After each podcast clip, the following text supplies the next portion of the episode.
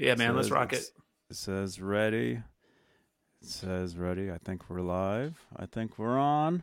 I might as well just say the date and the time, like like right here. It's May twenty seventh, twenty twenty two, eight oh four p.m. Eastern, five oh four Pacific. Out here in Santa Cruz, California. This is what Michael. Michael, what what what show are you watching here? This is Michael Anthony right here, and you are watching exclusively Van Halen on the Johnny Bean TV. Keep it there.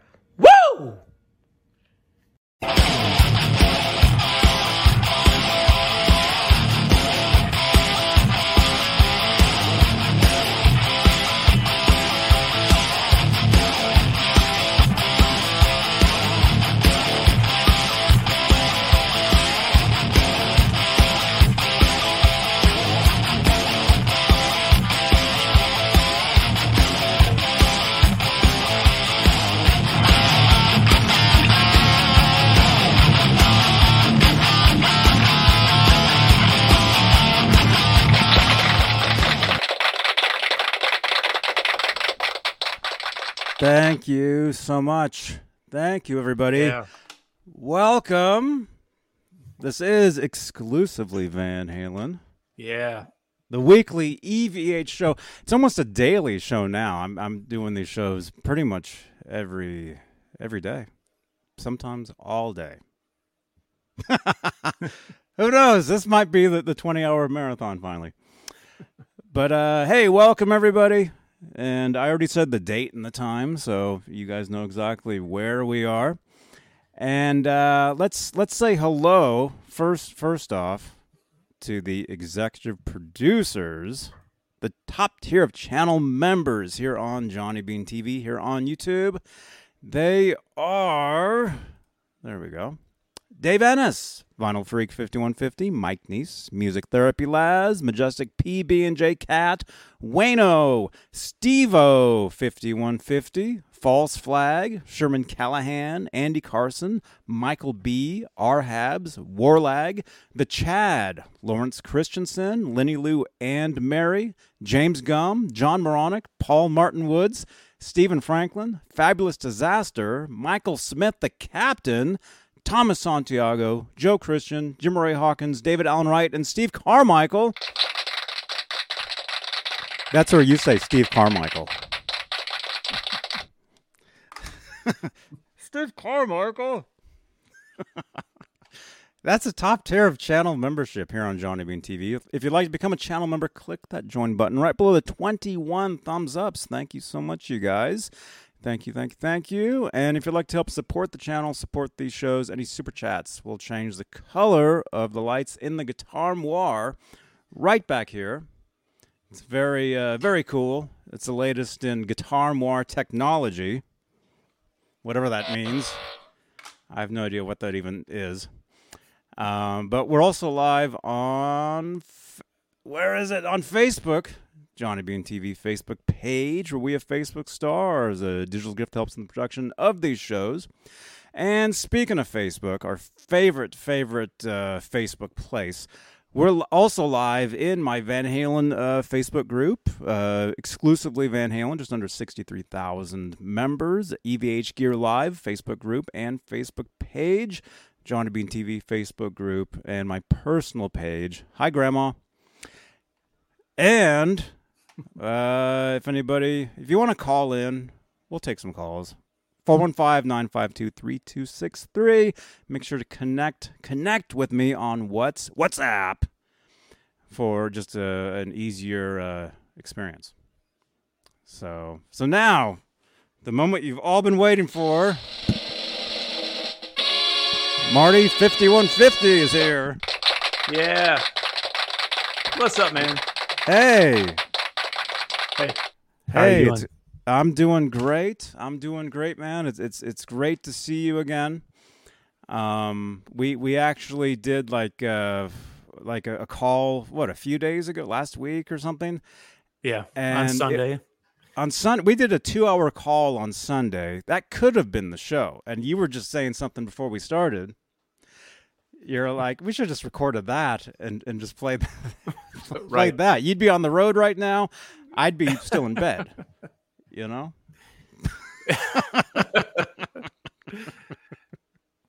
Yeah, but you know Um, what? Second time's a charm, right, man? Well, Oh, this is great. yeah, yeah. This We'll- this, this, this is awesome. This is and, awesome. and and we did. I did save some nuggets that we didn't talk about Sunday. So right on. yeah, we'll cover some stuff that we talked about, and uh, I've got some hidden gems that.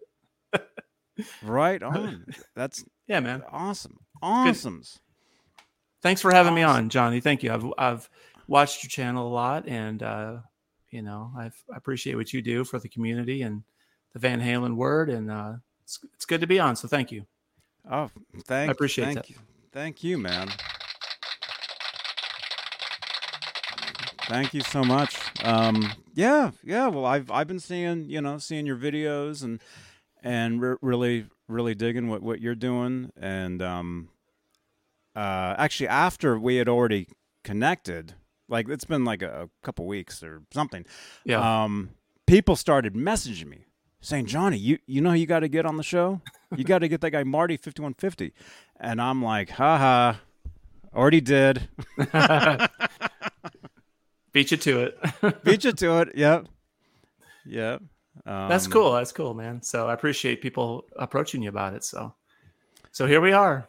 Here we are. Here, man. here it is. Here it is. Here it is. Here Hope it we don't disappoint. Well, it's it's it's not Tuesday.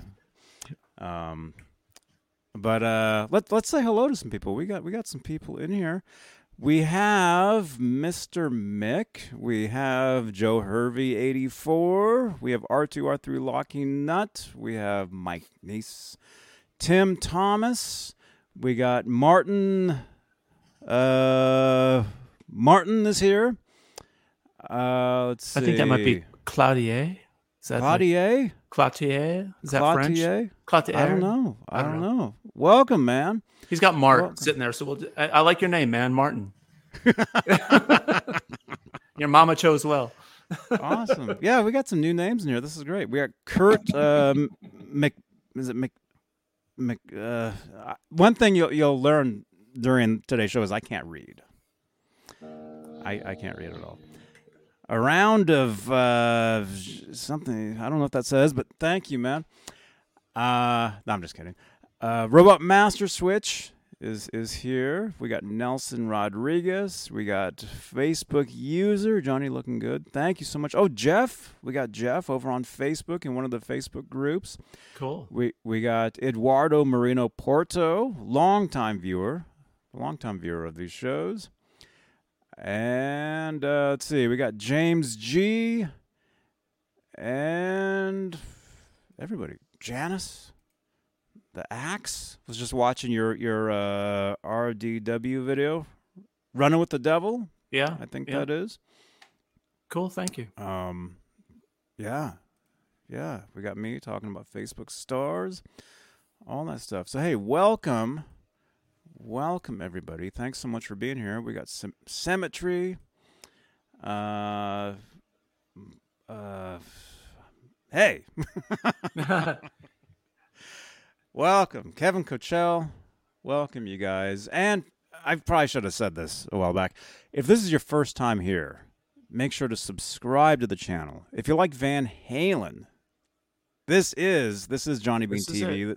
This is the place you want to be, but you also want to check out Marty 5150. I mean, obviously. yeah. I mean, I mean, look at this. I mean, look at these guitars. I brought out the Um, arsenal today, Johnny. Hey, I wanted to say hi to my friend Brian. He's I saw him in the chat, and a longtime friend. I haven't seen him for years, but hey, Brian, thanks for for joining in tonight. Hey, welcome, Thank you. Brian. Yeah, Welcome, you guys. BK Yeah. Sword out. I'm I'm- I'm seeing a lot of new names here. This is great. Martin. Nice. He's very humble. Marty's lessons are the best. Dude. Woo! I also love his old magazine reviews. Thank And you. yes, my last name is French Canadian. There you yeah, go. there you go, man. Right on.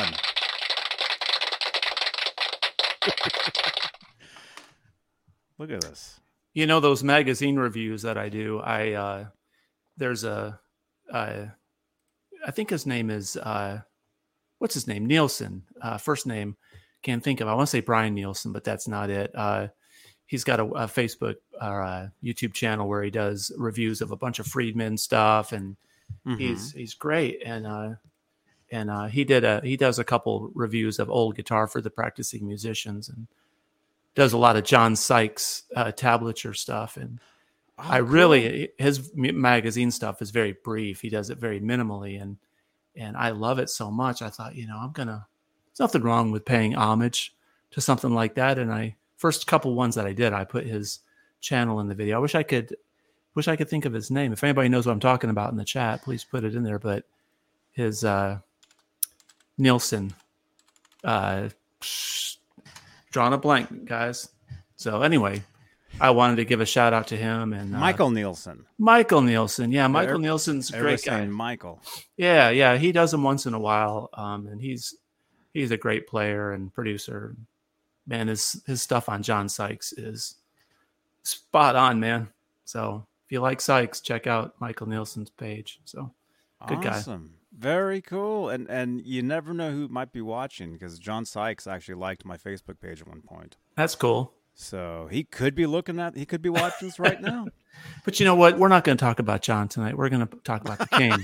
We're talking about the King, right, Eddie? Oh, every every Friday. Every Friday we talk about Van Halen here. you know, Johnny, I saw your show on OU812 and uh, the the fact that it's a uh, anniversary uh, of OU812. What is it? Is it 35 years? 30 years? What was it? I I- forgot. 34? 34. Gosh, I feel old. Yeah. And uh, you had said that was your first Van Halen show that you went to as a kid because you were too young to go to the other ones, right? And uh, just couldn't. I wasn't it. even I wasn't even a fan yet to go to the other ones. I when I Okay. first got into Van Halen, well, technically I got into Van Halen and, and because of Back to the Future, because of you know the Yeah. the, the cool riff on the cassette tape. Yeah. Um, and I bought my first Van Halen record was 5150 in 1986, yeah. but you know, I didn't I had no clue that oh, they put out a record and then they go out and they play shows. I didn't know there was concerts. you know, I just I had the yeah. record, thought it was great. Right. Bought Live Without a Net on VHS VHS tape, Yeah. and then it was after that I I saw them. Yeah. I I, saw them. I saw them in '88 for that tour, '89, I believe it was, and uh, I was a freshman at college. Almost, it was. I saw him at Syracuse University. I wasn't. Mm-hmm. At, go- I didn't go to Syracuse, but um, I'm originally from upstate New York. I grew up near Ithaca, and uh, live in Nashville for the for the, most of my life. But uh, I saw Syr- at the, at the Syracuse uh, Carrier Dome, saw Van Halen, and uh, it was a great show. I mean, I could I couldn't see 5150 because I was too young, right? And it was at Syracuse again, but uh, I bootlegged it on cassette. I brought a cassette recorder, and I've still got the bootleg of the OU 812 show. I remember I, it sounded like uh, so muffly between songs. It, it, the Carrier Dome is a horrible place to see a show, right? And uh, it's just so boomy. And uh, back in the 80s, they didn't have the technology. It was just bring all the amps, turn everything up on 10. And, uh, but Sammy sounded like "Roar, roar, roar, roar, roar, roar, roar," between songs, and you'd hear, and then, uh, uh, and then you might make out, or, and they had it on the uh, they had it on the big screen, and, and Eddie's hand was like two seconds behind the audio because it was such a big place and so echoey. Oh But, uh, wow! Yeah, but it's cool. I still have the OU eight one two tour shirt that I I uh, bought that day, and I I should have bought the OU eight one two bootleg shirt that the university kids were selling because they were orange. It was for the Outside? Syracuse Orangemen, yeah, Mhm. and they they were selling those bootleg shirts, and they look so much cooler than the OU eight one two concert shirts. I was like, how's that possible? You know, the Van Halen shirts weren't as cool as the Orangeman shirts, but probably those Syracuse shirts would have like washed out after like a week. That'd have been yeah. like Kleenex, right? Put it in the washer and you go to dry it and it's not even it's like where to go um yeah well he- here's um there there's a uh the, a newspaper from the show that i was at i showed this the other day and uh this is the Yeah. daily nebraskan november 88 Yeah. so it's pretty cool there's a couple photos there from from the first my first Van Halen show. But mm-hmm. dude, what's re- what's really cool about about you saying that you you bootleg the show is that there's not many OU812 shows like live shows out there. Yeah, yeah. And and if you didn't share that, you know, if you haven't shared that, you're the only one with it. So, so I know. that's that's that's that's that's a good um yeah i should run it through my cassette deck and run it in the pro tools and uh, clean it up a little bit you know maybe eq it mm-hmm. and uh and uh, uh, cut out all the the parts in it where i'm yelling like hey, hey like you hear me right next to the microphone because i'm bootlegging it and later on you listen to it and you're like uh that's pretty rough but i remember eddie doing some kind of uh chirping bird sound effect and I posted that in my on one of my videos the other day, and someone mentioned that they're like, "Yeah, Eddie did that all the time," and I I never remember Eddie doing chirps. Like I heard he did squeals and animal noises, but I remember in on the OU eight one two tour specifically, it, it was like he was going, but it didn't sound like that. I mean, it legitimately sounded like, uh, you know, like a he did mm-hmm. all kinds of different chirps with it, and it sounded like they were in a in some kind of a a bird sanctuary. But uh, that was, and who knows, that might have just been some kind of Modi was in for that week or that month. You know how Eddie would sometimes do something and he'd have a new gimmick or a trick that was cool and it was gone. You know, it was on to something else. He so. he was he was always building. He was always building um, a, a collection of of sounds and and then you would hear some of that stuff um, during songs, you know, in, you know, in between, you know, before yeah. The chorus or maybe during a solo or something. Yeah. But specifically when when he would do his his standalone solo towards the right. end of the night, right, right, you, you, would hear all that stuff. I think the uh, nothing can prepare you for the first Van Halen show when when you know the the lights the lights are about to go out and and you know you hear something like that, you know, and mm-hmm. he's he's just like and then he stops and everyone just screams and then and then you hear another Yeah. Man. And then uh, your arm hair just raises up and then and then Alex just and and you hear that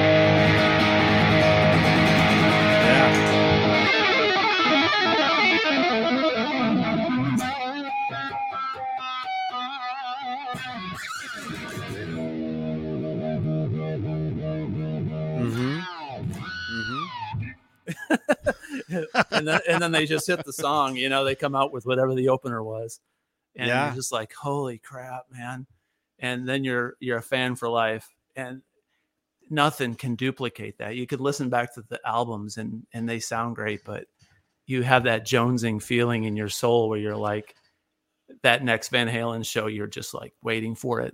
Uh, like, was, dude, there's that video of Eddie playing on Hollywood Boulevard before the Jimmy Fallon's show, and and uh, you've right. probably seen Jimmy it. Kimmel. Yeah, mm-hmm. and it's or the Jimmy Kimmel show. Sorry, mm-hmm. and uh and uh he's warm. They're warming up, and Eddie's just out on on on Hollywood Boulevard, just screaming harmonics, mm-hmm. at like two in the afternoon, and it's just like that's the sound. That's I think the guy in the video is like, holy you know, F. and I'm like, yeah, man. He's and that dude's probably seen the shows a dozen times like us, you know, but it never. God, I miss yeah, it. I know, I know, and I'm I'm actually. uh I guess I'm I'm kind of lucky because I got to uh, I got to watch that that that performance live via Periscope, which is the old Twitter um, live app um, I, I got to some some guy was there, I guess, while they were filming, and he was just holding his phone up, and so I was like just sitting here, just watching the entire thing live as it was happening, you know, before yeah. it was on TV that night. Right, right. Um, oh, and it was cool. It it was really cool, and yeah, and then you, you talking about um, you know, going to a Van Halen show. Well, first of all, I'll tell you, I'll tell you guys about um my first show, November 5th, 1988, Bob Devaney Sports Center, Lincoln, Nebraska. I remember going to the merch uh, booth and basically buying one of everything. Like every everything I had, I I, I bought because I, I was a huge Van Halen collector back then for for a lot of years, a lot of years. Um, so I bought every T-shirt, but I would buy them in in extra, extra, extra large, thinking that's better. You know, even though I couldn't wear them, I would just buy them. Maybe because the the the prints were bigger. The Yeah. bigger the shirt, the bigger the the print. And although I, d- I do remember buying a couple shirts that my my size that I would wear. There was one that said 0812 and it had the four band members, not Yeah. their faces, but it had like live shots taken. That's the one I got. Rock. Yeah, The, and pur- the black one with the purple that, Yeah, that said Van Halen. It like went down. Yeah, that was the one That I was one? disappointed in. I could should have bought the orange Orangeman shirt, and that one shrunk on me. So, but I still and it said 0812 on the back. It had the world. It had, had the planet. It said Yep. 0812 across it. Yep, and the tour dates. I think. Yeah.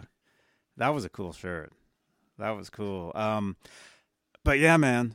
Yeah, I, I remember exactly sitting there and I, I, I had the tour book. I was looking through the tour book and the tour book. See, you guys that, that don't know, there was an 0812 tour after the Monsters of Rock tour. The Monsters of Rock was like the summer tour with Scorpions, Doc, and Kingdom Come, you know, all Yeah. those bands. Um, but after that, they did a 45 day um, tour in the winter for 0812. Yeah, and the yeah. opening band was this band called Private Life, Yeah. which was a band that Yeah. actually Valerie Bertinelli discovered, and Edward and Ted Templeman Ted Templeman were producing their record.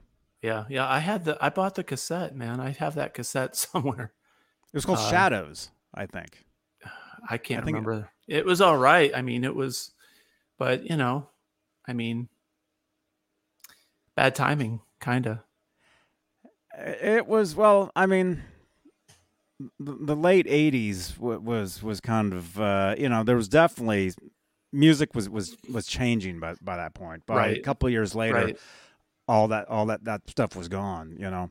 Yeah, yeah. Um, but, I remember the, uh, the album didn't really have any clinching like killer stuff. It kind of reminded me of uh of uh who sang Black Velvet? oh Al- Alannah Myles. Alannah Myles. It kind of reminded me of like something along that middle of the road kind of not earthy, bluesy, but she just- had that one hit though. Black Yeah. Velvet. That that Oh. was a huge. Oh yeah, yeah, yeah. But I'm saying song. Private Life reminded me sort of like you know that it was very commercial and and rock based, but it they just didn't have the they didn't have the hit, man. They didn't have that that, that Yeah. But well, you know, but they were um, good. They were a good band. I thought they were good. I, I went out. I remember watching them open the show. And Sherman Callahan, thank you so much for all your support, man. Sherman Callahan, channel member here on Johnny Bean TV. I, I, I re- I- remember. You know, Johnny, I remember it being in the winter time that you, uh, I, I didn't realize what you just said that it was a tour after Monsters of Rock, but yeah, it, it was uh, I think it was December or January in upstate New York when I went to see them, and the weather did just about everything it could possibly do to prevent me from driving two hours to go see that show, and uh, hmm and uh, I drove from Binghamton to Syracuse, and uh, it was, you know, it was worth it. but it, we started early, and then after the show, it was even worse. We had to get back, but we didn't care. We just were so stoked about the show afterwards. It was like whatever. yeah. yeah, I remember going to a lot. It seems like all the metal shows I went to back in the day seemed like they were winter tours, like late summer and through the winter. Yeah, yeah. I there was a lot of bands I remember seeing uh, back then. Uh, Kiss, I remember seeing Kiss with um, Winger. It was Yeah. Winger, Kiss, and Vixen. I, I went to that, and I got to meet Winger earlier in the day. They did a, a record signing at one of the local record shops, Yeah, so I remember getting to meet them. And I gave Reb Beach some of my my guitar picks. I didn't ask him for his; I gave him mine, and he thought they were cool. that's cool. You know, Yeah. Yeah, I saw every every band, every every C and B metal band of the 80s came through Mhm. Binghamton, New York where I grew up and around Ithaca, Binghamton area and the Broome County Arena had uh, everybody from Kiss to Ratt to Warrant, Poison, Dokken, Motley. Uh, you know, everybody came there, and but Van Halen was too big. They came to Syracuse, which was a couple hours away, and so you had to see them in the dome. Mm-hmm. So you know, and if you went to see Prince, it had to be the Carrier Dome. If you went to see Madonna, it was the Carrier Dome. U2, it was the Carrier Dome. But if you wanted to see Faster Pussycat open for Ace Frehley and Rad, it was Broome County Arena, and it was 18, 18 bucks general admission. Get there early and get squeezed up against the railing. And I loved every second of it. Man, I saw David Lee Roth Eat 'Em and Smile at the, there um, when they opened or they played with Tesla. Tesla opened for Oh, really? Roth. Yeah, then I saw a skyscraper and uh, I was like, "Where's Billy Sheehan?" and then uh, I saw, then I saw A Little Ain't Enough there, and it was like, "Where?" the whole band was different, man. Uh, but Mm-hmm. yeah, I saw Dave a lot there. But yeah, anyway, Van Halen I had to go to the Carrier Dome. So back on the back on the boys. That's cool. back That's cool, man. Yeah. Sorry But to no, digress no. on the metal stuff there, the old metal. But you know, my first, my real quick, my first show at Broome County Arena was Twisted Sister. I saw them. I was really young. I saw them for Stay Hungry. That was that's really what Oh, it changed my life. Yeah, and they filmed the video for the price at Broome County Arena that night, and that video, when you find it, that's that's the show I was at, and Dee Snider Oh, was awesome. they they a lot of people laugh about twisted sister but i will tell you that they they were uh they destroyed us.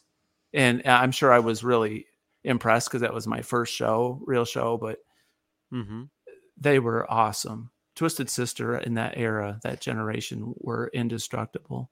In the tri-state you know upstate new york area they they were bad badass.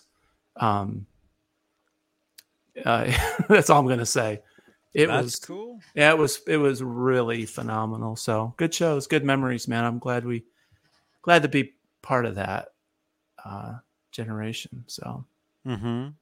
Mm-hmm. Anyways. yeah, it's it's it's wild, man, because you know a lot a lot of uh, you know the generation now that that are into that type of music. It's like, man, I wish I was. they're- They're all saying, I wish I was around then. You know, right I wish I was. You know, Yeah, I mean, those were the days where Fractal didn't exist and Helix and stuff, and you went to see shows, man, and it was, uh, it was like 140 decibels, and it was You would- real. you would- it was real. You would feel it so much in your chest. I mean, it was almost like it would almost make you sore the next day. Uh, it was and deaf. in deaf man it was uh i mean yeah yeah man it was cinderella saw cinderella on the uh heartbreak station tour. And uh dude i mean that was a tour that should have been quiet because they had what sax- year was that? that was like 92 or no no 90 i think. 1990 maybe. Ninety. 91 90 yeah it was early 90s and uh they had a saxophone player on stage and they had a uh, couple backup singers.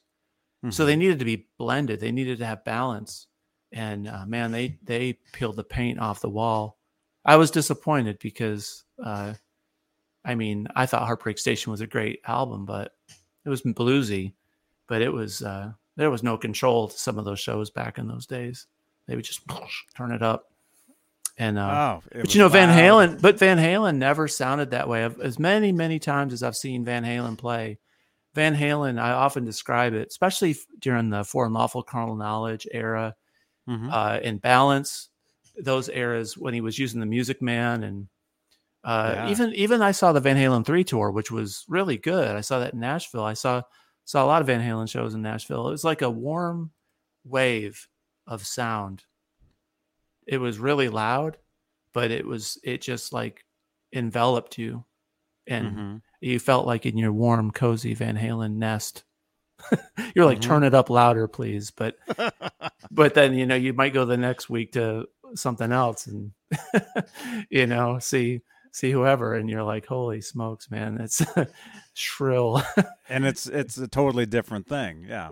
totally different right right and uh so i never had that experience with van halen even though they were super loud i guess that's the the uh, beauty of the brown sound, right? Mhm. It's it's not piercing, it's warm, like it's a warm tone and and uh it's yeah. serves Van its purpose. Van Halen shows were always, um, always. I, w- I mean, for all the shows that I was at, I mean, always sounded great. Right. Um, it was a great sound, but but also, I don't think you know. So, I mean, some of that, you know, can also have to do with with when you see them on the tour, because you know when you're starting, when let's say you go to the first show, you know, there's a huge difference between the first show and the last show. Huge, huge difference as far as the the sound, yeah. the production, Yeah, just yeah. even even the band with with their stage show. Right, right. Yeah, no, I um we're moving all over the place, but I guess that's okay. If you don't mind me Yeah. you don't mind me taking like uh twists and turns and stuff, Oh. right? throw them, throw them at me. I'm ready. I'm new to this, man. I don't know how to run your how to how to work on your show. You run it. But um uh I'm taking over. This is the Marty 5150 show. This is my guest, Johnny Bean. Thank you. Um, It's great to be here, man. Thanks for showing up tonight, man. Um Hey, So uh, I saw the uh, ill-fated 04 reunion, right? I was there. Yeah, and you were talking about how the first shows and the last shows there's a difference, right? Oh yeah, And yeah. and uh, I knew from the get-go, I'm like this this may not make it past like five shows. Like I just had this gut feeling because I'm like I just don't have faith in in this. And uh, Eddie had not been doing too good, and uh, some of the people on in the chat may not even been around then or or really young, but you know Eddie had a lot of demons, and it was sad that time that era. Um, I think us Van Halen fans were in uh, denial, but uh, I saw the second show. I saw it in Hershey, Pennsylvania. Uh, the first Wow. show I think was Greensboro, right? I think Greensboro, Green. Anyway, Uh, John Bill. I don't yeah, know. but, but yeah, it was it was Not Greensville or Greensboro. It was someone Green something in South Carolina or North Carolina. And I went to the second show, and I'm like, well, that was kind of weird to go from the Carolinas to Hershey. So I, uh, I guess to you know just to fast forward, I mean, I bought the uh, the I Love All Access pass. Oh no way. Yeah, and the I Love All Access pass, I think was 400 bucks or 475. It was cheap.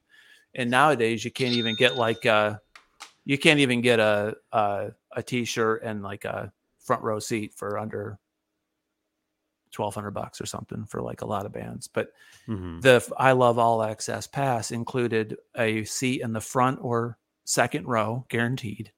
They fed you. There was an open bar. They gave away gifts. You got a laminate. You got a um, free T-shirt. You got to go to sound check. The only thing you had to do was get there. And we got the Hershey at like uh, overnight. We were there. We stayed the night. Uh, and the next day we showed up at the park and they let us in about noon, one o'clock. And, and Sam wasn't on the stage. It was just the boys sound checking Mhm. and uh, they sounded great. I mean, they were really they it even had a good sound. But you know, Eddie wasn't playing his best. I'm not going to try to bring anybody into a downer situation. I mean, he was he played great, but I think as the night went on, he drank he was drinking a lot, right? But Eddie had a couple bottles of smoking loon wine on the stage at all times, and uh, his hair pulled up like a samurai, and he had his cell phone under his his neck his whole time. And uh, During the sound check? during the sound check, he was walking around sound checking with his phone, and then he'd put his phone down on his amp and he'd do something. Then he would do this, and and uh, they sound checked a bunch Oh. of old. They sound checked everything instrumentally because Mike or Sammy wasn't there, and I asked. We were close enough where we could talk to him, and I asked Michael Anthony where Sammy Hagar was, and he said, ah, he's he's back at the hotel sleeping. He doesn't do sound checks. I was like, oh, and then I yelled something to Alex, and and uh, Eddie said, Al can't hear you. He's deaf. Uh, and then Eddie was like, "What do you guys want to hear?" And so we yelled out like Romeo Delight or something, and he started playing it. And then Mikey's like, "I forgot it," and they were laughing because like they like they had practiced that stuff. So we were like throwing them stuff, uh, and yeah, they had- oh man. and then uh, and That's- then they got awesome. and then they got down on the ground where the between the barrier and the stage and uh, they were all civil and uh, alex gave away his drumsticks from sound check and michael anthony's bass tech came out and he must have gave away like 4000 guitar picks man. Michael anthony's tech is like the coolest dude. Dugan? yeah and uh mikey gave away his picks and and uh and uh there was a kid who was there with his dad. This kid was like eight seven years old maybe and he had painted a painting of eddie like a big 36 inch by 24 inch painting. It was framed Uh-huh.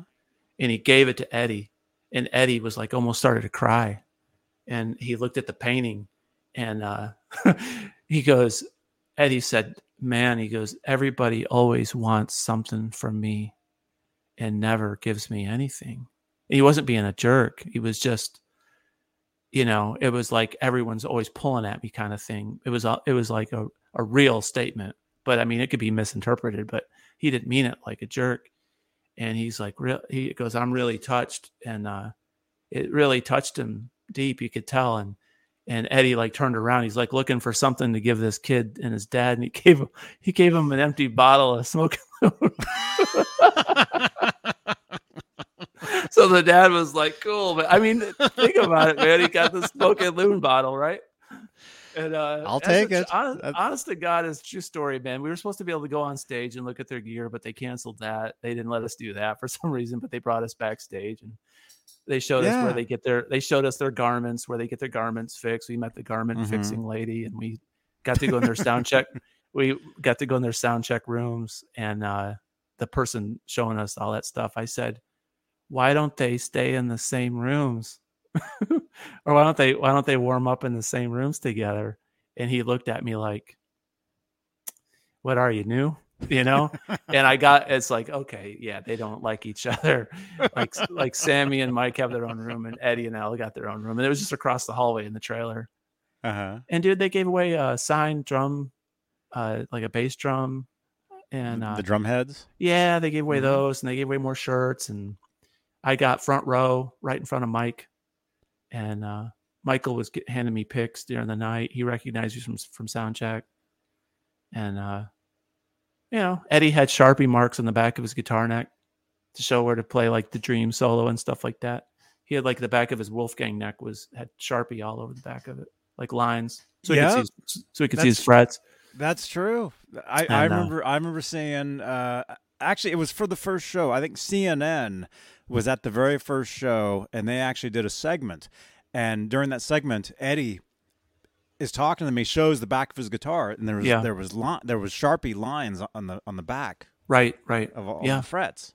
Yeah, yeah, you know, and uh I mean, it was great. I went and saw him later on that tour, and I saw him in Cincinnati, and I saw him in Louisville, and they were they were awesome in Cincinnati and Louisville. They were really, really good, and they were. Uh, it was later on in the tour, so it, it.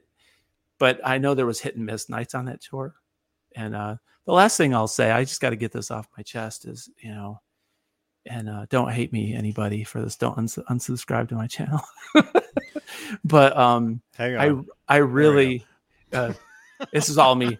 I I I no, this isn't controversial, but uh, I really think that uh, Wolfgang deserves a lot of credit.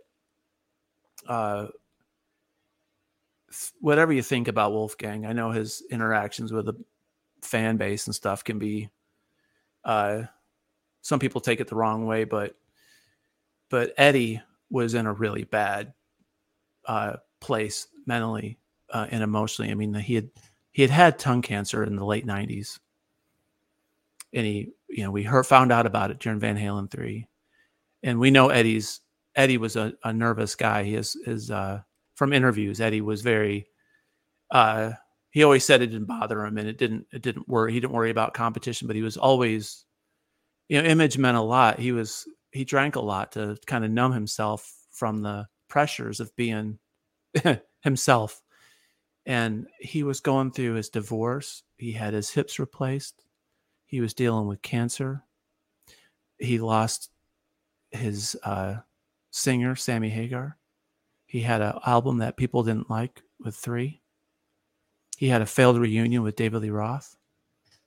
Uh, his substance abuse leaked back in, and uh, I mean, I'm not I'm not making excuses for the guy, but he went through. I mean, divorce alone will do that to you, and uh, carrying that kind of baggage and being a celebrity must be uh, a tremendous amount of pressure, especially when that's all you know and that's all you do. And that's your mm-hmm. true love. That's your true passion and your true existence, meaning for life. And uh, back to Wolfgang, uh, you know, as he came of age, uh, Wolfgang didn't take Michael Anthony's job. Wolfgang got Van Halen back together. I mean, mm-hmm. Eddie Eddie wasn't doing anything, man. Eddie was not doing a thing. And um, and I can't I love Mikey and Sam. They had to go do their own thing. And I can see why that would have hurt Eddie's uh, ego and and damaged him psychologically a little bit. But Wolfgang drug Eddie out of that pit. It was like, Dad, you need to play these songs. He did it for Wolfgang. So, I mean, Wolfgang was never trying to replace anybody. If you read the stories and you, and if, if the stories are true, I can only go by what I've read and they seem to be mm-hmm. very consistent. Mm-hmm. And it sucks. I mean, it sucks to, that things didn't work out with the original members. I would love that, right? But we would never have had those tours if it weren't for Wolfgang. And uh, he came up with no, the set right. lists. Yeah, and Wolfgang's a talent, and uh, you know we got a lot more out of Eddie. We even got an album uh, out of it. Um, he was really heavily involved in that. Mm-hmm. So hopefully Wolfgang will do the right thing and help bring that legacy to life and let us hear those songs they recorded that they never used because we know they're there. But there's got to be hours and hours of stuff. And if Eddie's was anything like me, it's probably as unorganized as it could possibly be. So someone's physically got to go through that crap, man. Not that it's crap, but someone's got to sit there and go, "Oh, what's on this reel?" And then it's like 18 hours worth of stuff and sit through it. There's a lot. Yeah. There's like a there's a whole wall at at 5150 there with with yeah. all these tapes. And the thing is those tapes, they have to be baked in an oven to be able to to function. Right, right, because they're they're crispy and they'll get ruined. But you know, even more importantly, man, it's like someone's got to sit there and listen to it. You just can't say to an intern, "Yeah, go through these reels and see what you find." You got to have Wolfgang in there or Alex or you know, heck, I'll do it. or some uh, some of you in this chat, you know, let's get a petition going. We will go out there and we will we we know what we're looking for. You, you know, we don't want somebody in there going, "Eh, this sounds like a song they should have recorded." And well, you know, the thing is, anything every anything I would hear on those tapes, I would love all of it. You yeah, know, it would yeah. all be awesome. Um, but you but gotta no, kind of you gotta kind of edit that stuff down, right? I mean, there's got to be eras and sections, yeah. but I mean, yeah. it would it would be. I, I love listening to those 1984 rehearsal tapes that leaked a while back, where you hear Eddie and Al just working on for 30 minutes, working on like the "Girl Gone Bad" lick. Oh, right. And you're like, yeah. you're like, dude, man, they they legitimately sat there for 30 minutes working on this phrase because mm-hmm. that's all they did, man. That's what they weren't like thinking. Are you almost done with this lick, man? It's like, nah, man. Let's let's vibe on this. And and uh and then Don was lucky enough to go, okay, let's let's give it a shot. let's put the mic. Can you yeah. guys cut it? And then lightning in a bottle, man. Mm-hmm. But I'd love to go back and listen to you know the 5150 stuff. I wish Mick Jones did interviews like and would talk about you know what was it like uh he has with, i mean he has but not not to that extent i don't think. Yeah he talks about himself man and like what he did to get the sound. It's like no dude i want to know how much peanut butter did eddie put on his sandwich for lunch before he plugged in to the plexi? And what did he eat for breakfast? And and tell me you know how close is the bathroom to the rehearsal area and uh, did you? We actually have Yeah. a layout. Yeah, in, in a, in a oh, magazine. We actually looked at it. Uh, and by the way, Liquid Charlie, great to see you, man. He says he enjoys your channel. Do you know Thank- Liquid Charlie? Yeah, man. Thanks, Charlie's dude. awesome. Dude, I love your channel. I, I um, that means a lot coming from you. But, uh, man, uh, yeah, that's all I'm gonna say. I, I dig your tone, man, and and it's awesome. So thanks, dude. Yeah. Yeah, but no, seriously, there is a layout. It was in some uh, recording magazine back in, I don't know, 85 or something, where it actually has uh, the whole layout of the studio. Like we were looking at it one Saturday night on one Yeah. of the shows. Yeah, So I could, we could actually, it, it would actually tell you where the bathroom was and where the kitchen was and, Yeah. and all that, you know. but I mean, I I nerd out on all that kind of stuff. And uh, Mhm. there's my cat. I told you he was gonna make an appearance. That's, There his you name. go. His name's Rufus. Rufus. What are you doing? Rufus. Rufus. I uh, I'm gonna tell you a story about him real quick. It's hilarious, but like, I'll finish my thought on the the the like the Mick Jones stuff. I mean, Mick being a guitar player, and uh, for those that you don't know, I mean, he was with Foreigner. Like you're you're all probably like, duh, we know that. Um, but Well, there was also a Mick Jones with the Sex Pistols as well. uh, that's true. Yeah, it wasn't that guy.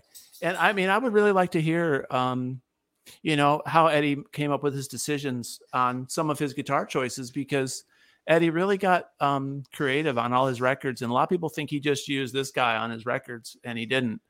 You know, he would he would use twelve strings, and he would use, uh, you know, flying V's, and he would use He would Steinberger use guitar. everything but that guitar. That was like his live guitar. Right, right. You know, I think he did probably use it a little bit here and there early on, maybe, maybe, but um, Early I- I- on, yeah. I'd like to know. I'd like to know, you know, what what but I mean it's probably some of that stuff's probably out there, but um anyway, I was gonna tell you my cat makes an appearance in my videos because I have uh, this is a this is a guitar related related story, but I've got two dogs, right? And dogs can't be around cat food because they'll eat the cat food, right? so I've got Yeah. like I've got you can't see it on camera, but I've got an egg like a oh here's my egg my egg stack. I can't right There right here. Yeah. Well, there's a crevice like in between the egg and the Hughes and Kettner that's about this wide, and the cat uh, crawls through there, and I've got his cat food self feeding bowl like behind my stacks. So he he has to crawl through like a little a little cat food tunnel behind the, the amplifiers, and my dogs can't get to it because it's behind the amps. Yeah. So um so anytime I'm shooting videos and my cat like walks through and he he like goes towards the amps, it's because he's he's eating and he's a fat boy. Yeah, he's got it. It's always lunchtime for Roof Dog, man. He's he doesn't care if I'm shooting videos or not. He's like, son, I'm getting some food. Just Shut follow up. the trail of ants. I, uh, thankfully, no ants. Uh, I, I, that might be a that might be a concern later. But uh, yeah, I've got cat food behind my amps. That's the tone. That's the secret to the tone is the cat food. yeah, tender centers, man. Tender, yeah. Purina. The Purina pickup in that guitar. yeah, man. Um, yeah, dude. So, you know, I was going to tell you this another thing, um, uh, Mhm. Van Halen related. You know, I live in Nashville, and uh, I used to. I've owned. you- If for those of you that have seen my channel, I've got an Ernie Ball Music Man, uh, a red one, and I've got one that's a natural color. And I used to have a black patent pending Wolfgang. Uh, Oh, cool. uh like the real like uh the PV Wolfgangs, uh the first ones that came out and uh I I brought the PV Wolfgang and the Ernie the red Ernie ball to a gig on in uh like 2002 to uh, a show in Nashville with I had a, an original band at the time, one of my original Mhm. bands. And about uh, midnight, uh, this dude walks up to me when I'm tearing down in this dark, dingy garbage club called Rich and Amy's Roadhouse on Dixon Dickerson Pike or Dixon Pike. Man, this place was a dump. But uh, hey, it was a paying gig, right? So midnight, I'm sitting there, and this dude walks up to me, and he's like, uh, he's like, "Hey, man, what do you like better, the Music Man or the PV?" And I like the Music Man better. Nothing against people that own the PV, but the Music Man is, to me, it's a better guitar. And uh, I said, "Man, Music Man, hands down." He's like, "Yeah, dude, that's the guitar right there. That's the better one." And I looked at him and I said, and I recognized him. And uh, he had the little Van Halen gold chain around his neck, like the logo. And I said, You're Zeke Clark. And he's like, he kind of like looked at me like, how do you know? And I'm and I'm thinking, I'm, in my mind, I'm thinking because I'm crazy and I read like every magazine. I've kept them all, and I've seen like interviews with you, and I've seen you on stage before, like for the For Unlawful Carnal Knowledge tour, and I yelled your name, and you looked around, but it was Zeke, right? Him and his, his curly hair, and and he was really starstruck. And uh, his brother was with him, and his brother was really toasty at the time. Zeke was pretty toasty too. And uh, he says, he says, hey man, how'd you like to play the real thing? And I was like, whoa. I was like, uh, eh, what do you mean? Yeah. Well, yeah. What do you mean? Yeah, I do. What do you what, like? What are you talking about, man? and he's like, he's like, tear down, man. You can follow me back to my house. And I'm like, all right. So he lived about maybe five or six miles from this place. And he had recently moved to Nashville because I guess he he lost his gig with Eddie, probably because all that stuff was going down. You know, we talked about earlier the 04 tour. And When was Eddie this? was this was like 2001, maybe 2002. Hmm. 2000 it was it was uh early oh 2001 probably and uh uh and he's he said he was uh teching for george strait he went moved to nashville he wasn't working with eddie and now now that i know i look back and i go oh yeah eddie was going through substance problems and van halen 3 tanked and and uh he's in a bad spot you know it's before the reunion so I know all that now, but that's I guess that's why Zeke left. Maybe he had a falling out. Who knows? I never really read into that. And uh, I I followed Zeke. Zeke was driving a Jaguar, and and uh, you know, it's like I, I felt like I was following Batman through like the back hills of like a suburb of Nashville, and we get Uh-huh. we get down to his house, and his his like his uh, garage door opens up, and he pulls in, and I'm thinking to my yeah, I'm thinking to myself, this I could be like killed and no one would even know, and But I'd be killed by, by Right. Zeke Clark, and it'd be but awesome. Was, but I'm like, it's Zeke Clark, it's safe, but this is really crazy, and I don't, I don't, and I don't really, I really don't care. And this is before you know you really had a lot of messaging capabilities on cell phones and stuff, and I couldn't really call or text anybody to tell them what I was doing. You were dropping marshmallows on the way there, right? I know, right? And I was in a part of town I really didn't know how to get out of, and I didn't have like Google Maps. You had like MapQuest, you had to print out on a printer to get to like your. oh, I hated that. You'd have Yeah. to drive around with all these sheets of paper. Yeah, That was Ba- awful. basically when you're outside of Nashville, you just kind of look for the skyline. When you finally see the skyline, you just kind of follow like yourself to the till you get back to familiar territory.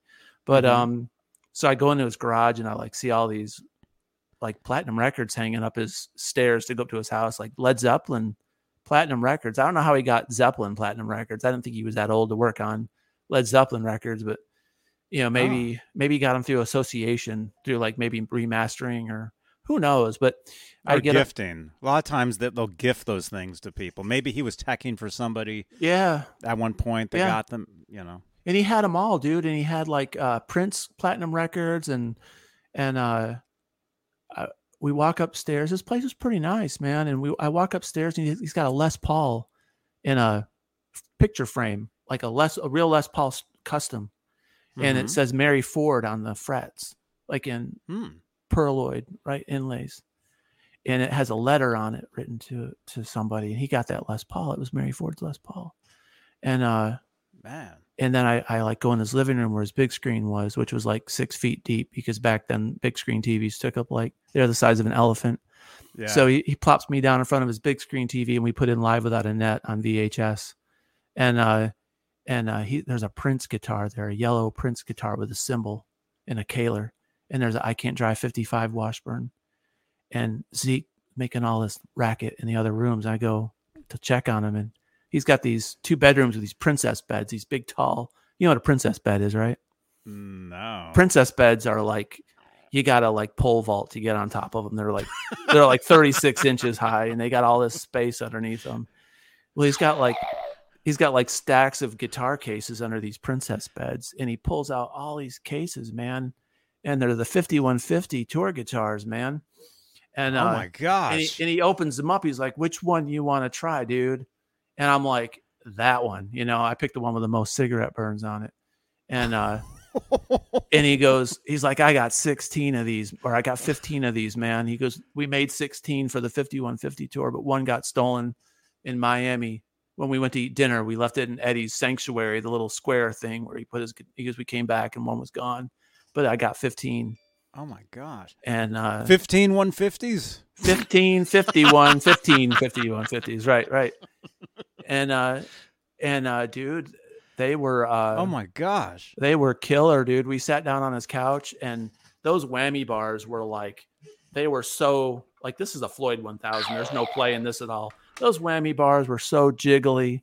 The action Mhm. was the action was kind of high.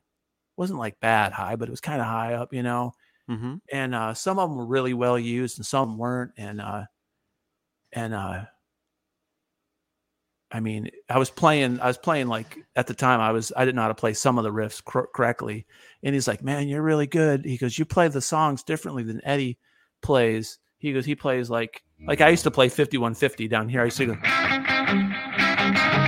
whoops like that you know i used to play it down in this position Uh-huh.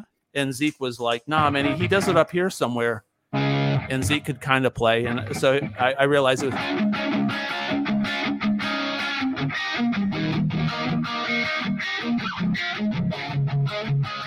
but anyway, Zeke's comment. Yeah. Zeke's comment was, "You you're playing the songs. They sound right, but you're playing them wrong." and and so that that was that made me realize I'm like, okay, I gotta I gotta like study these a little bit better. But uh, it was cool, man. He gave me a 5150 pick. He showed me all these pictures of him and Valerie and Ed sitting at the house, and uh, Oh, and he lived in the guest house at the time. This is probably before they rebuilt the house and the studio, right? Obviously, and This, uh, pro- this is probably uh 80 I don't I don't even know. it was all through the 80s, like mid 80s to late 80s, up until about 91, I think, because he was on the For Unlawful Carnal Knowledge right here, He- right now tour. he joined them he he came along with Sammy Hagar. Oh, so okay. so he joined he joined 86. So he was there for 86, 88. Uh huh. Um Yeah, yeah. And he, he said him and Ed were best friends. He says, dude, they he he I talked to him about the guitar pickups and they the guitars sounded uh some of them sounded a little different and uh he's like me and Eddie Mhm. wound these pickups together. Like he wound pickups for Ed.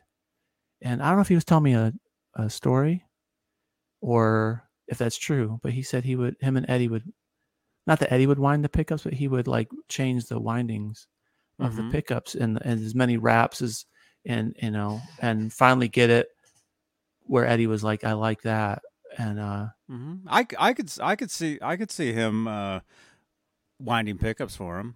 I mean that yeah yeah you know and uh and uh I asked him I was like uh well he, he had all these he didn't have all the 5150s there he only had like 8 of them and he said that in the 90s he when the, the he used to live in LA and the the the big earthquake destroyed his house that it crushed everything Oh, and there was like a tunnel that he could crawl underneath and get his stuff, but it was against the law to like salvage anything because they Mhm. were going to declare it like a national disaster, right? Mhm. And you were forbidden to go back and get stuff because you're going to get like a check or something. The way I understand it. Hmm. And uh, the story he told me was is he went back at like 2 a.m.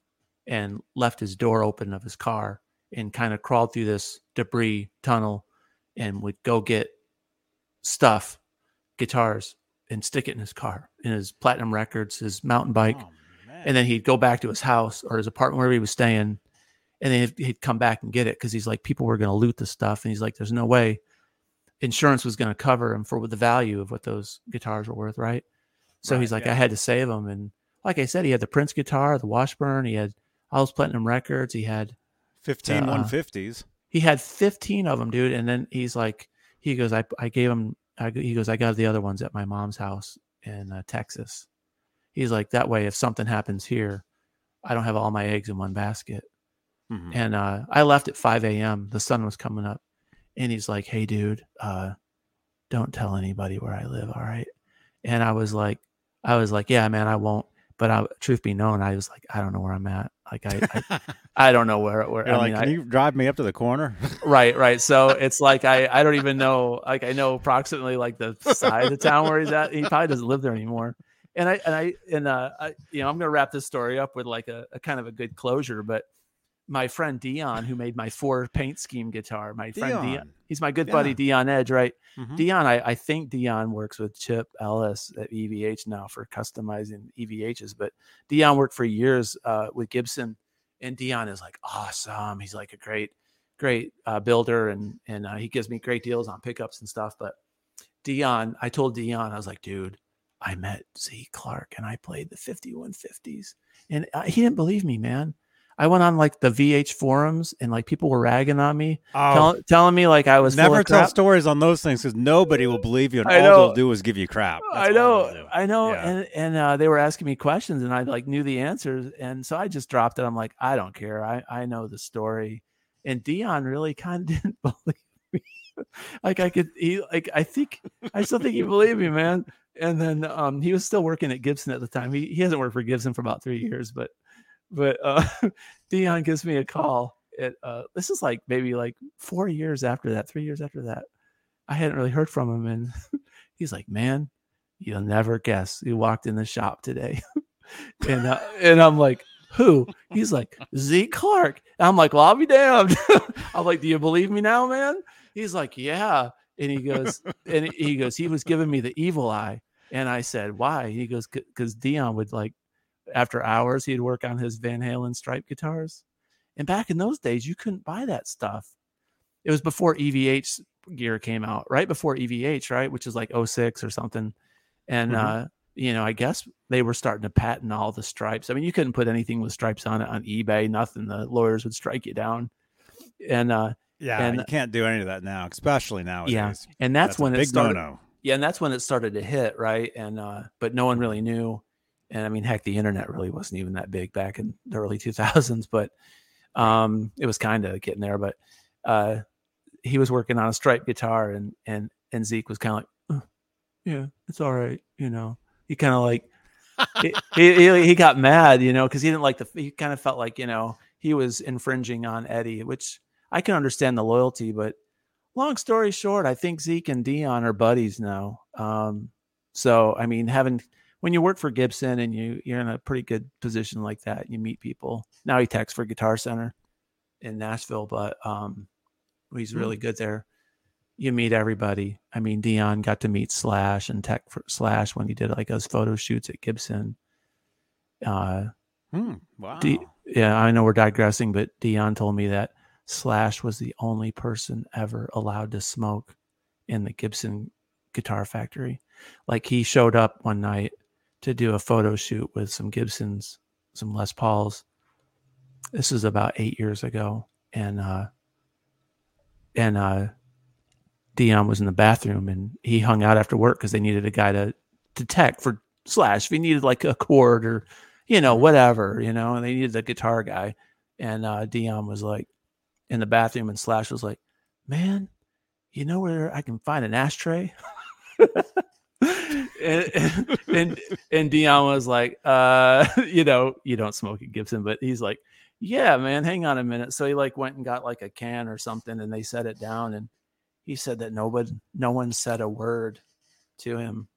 And like for like two hours, Slash was working on like uh Slash's snake pit riffs and stuff like that. And he was showing Dion some like, check out this riff. And so anyway, that's that kind of went that went all over the place. I hope y'all are enjoying these uh Yeah, these tall tales of uh very cool whatever they are. stuff. But this is my four Very paint scheme guitar. This is the one that Dion built for me. Wait, so that's the one like we would see pictures all over Facebook. I mean, is that that Man, guitar? you know, dude, I don't know. There's probably other people that have done this. Uh uh but uh maybe so. I've I posted it before and it may Mhm. have someone might have grabbed it and put it somewhere. The the back of Mhm. it looks like this. And uh Man, there's a there's a guitar player named Johnny Hiland in Nashville. Is a Yeah. blind guy. This was his Floyd Rose, and uh, and uh, Steve Wow. Vai actually said this was the one of the best Floyd Roses he's ever played. Um, I got a couple Steve Vai stories, but we don't have to talk about that. um, maybe later. But uh, this is a great guitar, man. Um, I mean, it's not a Baretta because it doesn't have the angled pickup in it, so it's kind of like a 5150 Baretta because it's got a Baretta. I think this is a Baretta headstock, right? It's got a Baretta uh, truss rod cover, but uh, uh, it's got a JB in in it and a Floyd Rose. Uh, I guess it's a 1000. I don't. Did Floyd Rose 1000s exist 20 years ago? But, uh, or 18 years ago? maybe. So did you, did you ask for for for that like for that painting Uh, that is or I did not. I lucked into this. Um, back in those days, Dion would sell guitars uh, pretty affordably. Uh, you know, 12, 1300 bucks. Sorry to drop numbers if you're listening, Dion, or if you hear this later. I think I paid 15 bones for this, which was kind of high. Uh, for you know, that's a lot of money for any guitar. But I was playing in a, a metal band called White Leopard Crew, which was in Atlanta, and we did hair metal and Dion knew I did that. And I also did Slippery When Wet, the ultimate Bon Jovi tribute band in Atlanta. I did that for many years, and uh, I needed I needed guitars to do uh, that tribute show, which was a lot like Steel Panther. Mhm. And uh, Jason knew Ralph and Steel Panther, and uh, kind of stole that idea when Steel Panther was called Metal School. They were called Metal Shop, then they went to Metal School, and they changed their name. You know, they changed it a lot back then when we were talking to them, and we were White Leopard Crew. So I, I Dion was like, dude, I got this guitar for you, and he's like, it's all four paint schemes, man. I'm like, that's that's pretty neat. So I drove over to his house, and I was like, yeah, I'll take it. But I had um, I I originally like two years prior to that, I I told Dion I wanted a Frankenstein, and uh, he he built he built me this Frankenstein, and it's got the the the beak neck on it. And this was done before you could really take really. There weren't like a lot of really good pictures of the stuff online, Mhm. and uh, it's pretty close.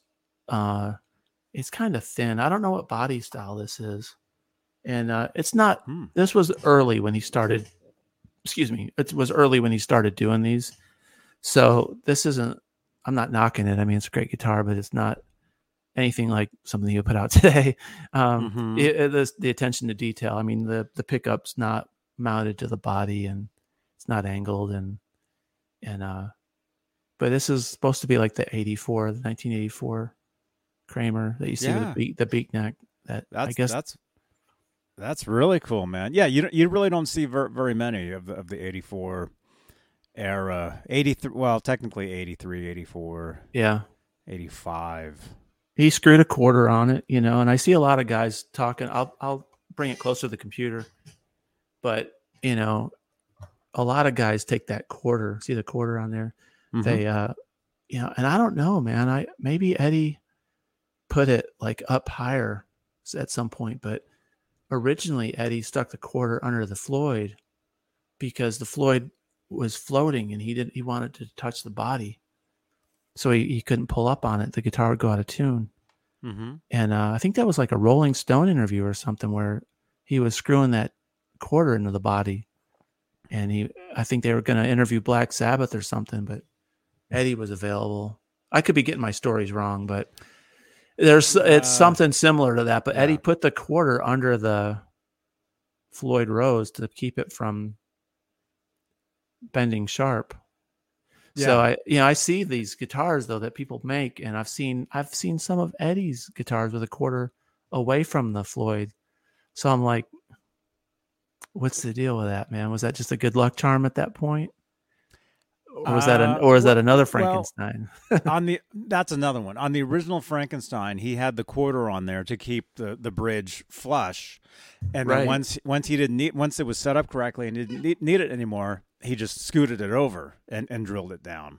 I So it's, gotcha. so so it's still on the guitar, but there actually were um, other Frankenstein guitars that were built for him that had quarters on them as well that were just like drilled in. They had no actual function. They were just for looks. Yeah, yeah. Okay, that makes sense. I I mean, I've I've searched for that stuff, man. It's so hard to find things on Google now. There's so much bloat and so much garbage that when you try to like look up the real stuff, um, all you get is like advertisements. You know, you try to research this stuff, and it's like all these reverb listings of people trying to sell you the guitar. It's like I just want to find out where did the quarter come from, man. I'm not trying to buy Yeah. something from Music Zoo in Colorado or a D-Tuna or I don't want to buy your quarter you've pre-drilled for 10 bucks for this guitar. I want Some- to know that Somebody sent me one. Thank you again. Let me just say hello to uh, to Alan. Our friend Alan Garber is here. He says Tom Anderson repaired the Frankenstein and the quarter was moved out of the way. Oh, My friend, my my actually my my buddy is the one that actually did that repair, and he actually lives uh, just a couple hours away. And we're we're planning on doing a show at some point um, from his place. But he has the real story about the quarter and the Frankenstein and wow. and the Tom Anderson neck Yeah. and all that. I totally nerd out about that stuff, man. It's really interesting. You Oh, know, I, it's, it's not- awesome, huh? you know yeah i meant to bring this up to you the other day when we were talking um but Mhm. a good if anybody i don't know if anybody's bought the uh dweezil zappa package the 5150 package for his podcast have you heard about it johnny Uh, I know of his podcast, and actually, we had we had Uh, a, guest on the show uh uh, a few weeks ago who's actually good friends with Dweezil. yeah and actually has worked with him for years Yeah. and years and years and years.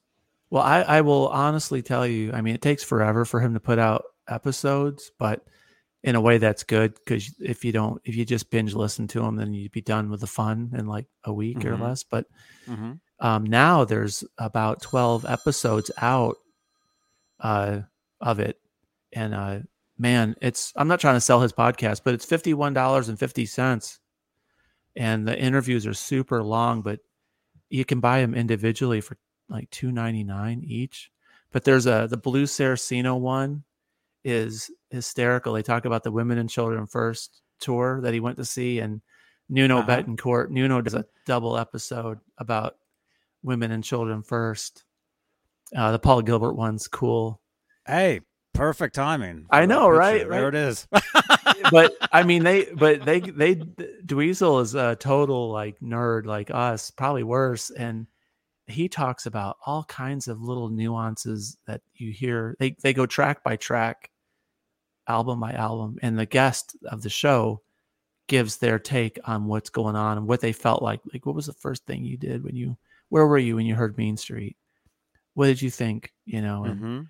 can does anybody ever play that riff right and they're like no you know we always choke on it and but it's it's it's really fun and and he puts a lot of love and effort into it so if anybody wants to look for it i'm you know i'm not trying to pitch something No, but it's but it's a great Definitely. resource for van halen. He got a lot of flack about it when it came out because it was right after eddie passed. He had Hmm. had plans to put it out prior to that. It was just kind of bad timing. It looked like he was trying to grab money i think during covid. It just looked Hmm. i think it kind of looked that way but it's not like that. Um i doubt he makes really anything much off that it's it's really a labor of love so Mhm. um but now if you get into it and you download them they're you don't have to wait like three months for each episode to come out there's already a dozen of them in there so they just did a joe Mm. Sat- satriani double interview on for unlawful carnal knowledge so balance is up next with somebody i forget who so it's, it's cool man That's, that's I'm gonna have to. Now the tr- I I really haven't heard any of them. Um, I kind of you know doing these shows, and I I run a pretty big Van Halen Facebook group and Instagram Yeah. and everything. So I hear about this stuff. People are always telling me this stuff. Yeah. Um. it's So good I kind of I get the cliff notes on a lot of these things, but I'm definitely uh I'm definitely gonna have to have to listen to some of that. That Yeah, if you go onto the Apple podcast or you know wherever you get podcasts, you can download like the Dweezil Zappa Mhm. app, and you get like the Mhm. first three or four minutes of the interview, you know, and then they stop it, and Dweezil comes on like, "Hey, if you'd like to hear the rest of the interview, go to dweezilzappa.com." You got to go in and you know do the whole password and sign up and download it. You can't get it on a podcast. You gotta you gotta go there to get it. But you, can check them out. That way, you can at least kind of see it for free and That's a good idea. Hmm. I'm getting some ideas here. yeah, y'all treat yourself this Memorial Day weekend and nerd out on the Nuno. The Nuno ones are funny, uh, are good. The Blues Saraceno one is hysterical. He, he talks about his parents bringing him to his first concert in a paper bag, so they wouldn't have to pay for his ticket. And Dweezil's like, "You went to your first concert in a paper bag." and they had to stop. Like they laughed like for five minutes. Paper. How big? How small was he? I don't, I don't know, man. He was like in third grade or something. Like I mean, Dweezil asked all these questions like you're asking now. Like, like I need to know more. How tall were? I met him. I I met um, uh, Blues Saraceno uh, yeah. when I was a kid because he he was doing a a, um, a clinic for Ibanez. I think I, I think it was or Washburn. It was. Uh huh. What yeah. was it? Well, he had a Washburn. Maybe it was Washburn because I think no, yeah. I think it's for Ibanez, and later on he went to Washburn or something. I don't. Know. But know. I remember going to the clinic and him running out on stage playing the guitar and just like there was like balloons or something. He was like popping balloons, jumping around, and then I remember at the end, I remember I got like an autographed. I have his autograph still, and this was back in 1990. Yeah. But I remember running into him in the parking lot as we were leaving. Like him and like maybe his dad or whoever was with him. They were leaving at the same time myself and my dad were leaving. So I got to, you know, say bye to him as, as he was leaving. That's um, cool. That's cool, man. But yeah, yeah. Uh, but uh, yeah, he went to his first concert in a paper bag. But it's so funny. You feel like you're just hanging with like dudes, you know, buddies. And mm-hmm. and uh, I started laughing, man. It was uh, but there's good you know they talk about a lot of lot of stuff on there but they always get back to topic. You know they they circle around a little bit. Nuno tells a good story about getting invited to a van halen rehearsal and them not telling them that's what they're going to do and they walk in the back of, of this rehearsal room and it was van halen rehearsing for uh, one of their reunion tours and he walked in the back door and he was like it was right behind eddie's amp and it was like super loud. He was like, you know, I, I, didn't expect this. And then, you know, he got to talk to oh, Eddie. Gosh. Yeah. I mean, there's some pretty cool stories in there about that stuff. Billy Corgan does one. Uh, Steve Vai, uh, you know, a bunch of people. Mm-hmm. Jennifer, Jennifer Batten does one. Hers is kind of weird. but, uh, I, I tried to get her on on this show one time, uh, actually, I met her at the same place, the same venue where I met Blues Saraceno. There was this one place in Lincoln, Nebraska. It was called the the Corn Husker.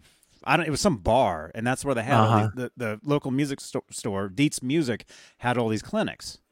So I went. I met Jennifer Batten. I met Blues Saraceno. I met Jeff Watson from Night Ranger, and I've got a crazy story about him. Um, but anyway, I she uh, Jennifer Batten was doing some of these types of shows like a couple few years ago. So yeah. I, so I got in touch with her saying, "Hey, I'd like to invite you onto my show." But she's like she's like, "You know, I'm really burned out on doing these shows. I really don't want to do them anymore." Yeah. Um, and then she started doing her own show. Yeah, yeah. well, that's different, you know, when you're in control. Yeah. yes. Yeah. Yeah, man. So, um, so anyway, I just promoted Dweezil Zappa, man. hey, that's that's all good, man. That's but you know, good. I, I'm gonna but, have to listen to those. But you know, he's a he's a plethora of Van Halen knowledge because I mean, he his dad had the hookup and invited uh, Eddie over mm-hmm. to his house, and and mm-hmm. Eddie Eddie produced Dweezil's album, and Eddie plays guitar on a couple things on there, like a couple notes. I think he plays bass on uh, on a Dweezil. Uh huh. The yep. first I have uh-huh. it. The, the, first Dweezil uh, single. Yeah. Was called um uh in the chat. What was it called? The B the B side was called uh it's, it's called My Mother's a Space Cadet. Yeah. B side is called yeah. Crunchy Water. Eddie produced the the the 45, but Eddie yeah. played the intro to the song. The intro is a slide guitar part, and that's it. Yeah, he talks about that. Yep. Yeah, and if if Dweezil couldn't execute something, he would show Dweezil's like, "Hey, play it like this. You know, try this." He was a really hands-on producer. Um, mm-hmm. And uh, Dweezil actually was doing uh, "Running with the Devil" at a talent show before he got to do his album, and and Eddie showed up at his high school, and he's like, "You're playing it wrong. You know, you got to play it like play, play it like this because I want you to do good." And then Eddie went back home and, and brought him his guitar, and he gave Dweezil his guitar, and Dweezil still has that guitar that Eddie gave him for the talent show. So I mean, awesome. talk about you know spoiled royalty kids in uh, the California. I mean, I mean, come on. I mean, your dad- Octopus. Moon Unit was on that song too. She sang. She was actually the singer, one of the singers. yeah. What about Ahmet? Ahmet's a great singer, man. Uh, I think they all hate each other now, don't they? Uh, There's a big Uh, falling out between Dweezil uh, and his. Maybe, brother. yeah. I, I think know. maybe they patched it up now, but anyways, it doesn't matter. I, I hope they're good. Hope everything is Yeah. amicable, and I hope they're making millions of dollars off of Frank's legacy because they deserve it. I mean, tough times, man. It- Frank it's was a, it's a, a huge. It, it's it's huge. And hey, Sharon Wild Dollar, great great to see you. Marty's party. Yeah, we're hanging out with Marty fifty one fifty, hey, having a great time. Um, I have to get something else to uh to uh to drink really quickly. If you're okay, can you do you want to talk about that guitar real quick? Yeah, sure. I'll talk about this guitar a little bit. I did a video on this recently um, for those of you that haven't seen my channel. But this, uh, during uh, right before COVID, I started to make guitars and try to learn how to paint guitars and wire better just as a hobby. And uh, I bought a uh, I bought a, a Chinese 5150 kit online uh, on eBay for like 200 bucks, right? and uh, I decided I painted it uh, brown first. I stained it, then I painted it purple, and I it looked like a grape, like uh, Barney. I didn't like it, and so I, I finally decided to. I was like, what can I do with this 5150 guitar? So I decided to pay homage to Sammy Hagar's OU812 guitar. I'm a, I love all areas of Van Halen. I, I I love the the Roth and the Sammy Hagar years, but you know, growing up with the Sammy Hagar years, they're very I'm very fond of those years. So I made this Sammy Hagar uh, tribute. Sammy's got a similar uh, Kramer, uh, similar to this. So uh, I put an Ibanez Edge tremolo on it that somebody gave me, and uh, uh, it's it's a bolt-on neck. Clearly, it's just a 5150 kit. The back of it has the Cabo San Lucas stickers on it. Uh, Oh, cool. you, you probably can't tell, but uh, it, it it's got a 50, I can't drive 55 neck plate. It says I can't drive 55. It's Yeah. got the 55 logo, and uh, my friend Dion from uh, used to be with Gibson that we talked about earlier. Uh, he's my hookup for pickups, and my my favorite pickup is a Burst Bucker too, and I like 498s also, but I I put a Burst Bucker uh, two in the bridge.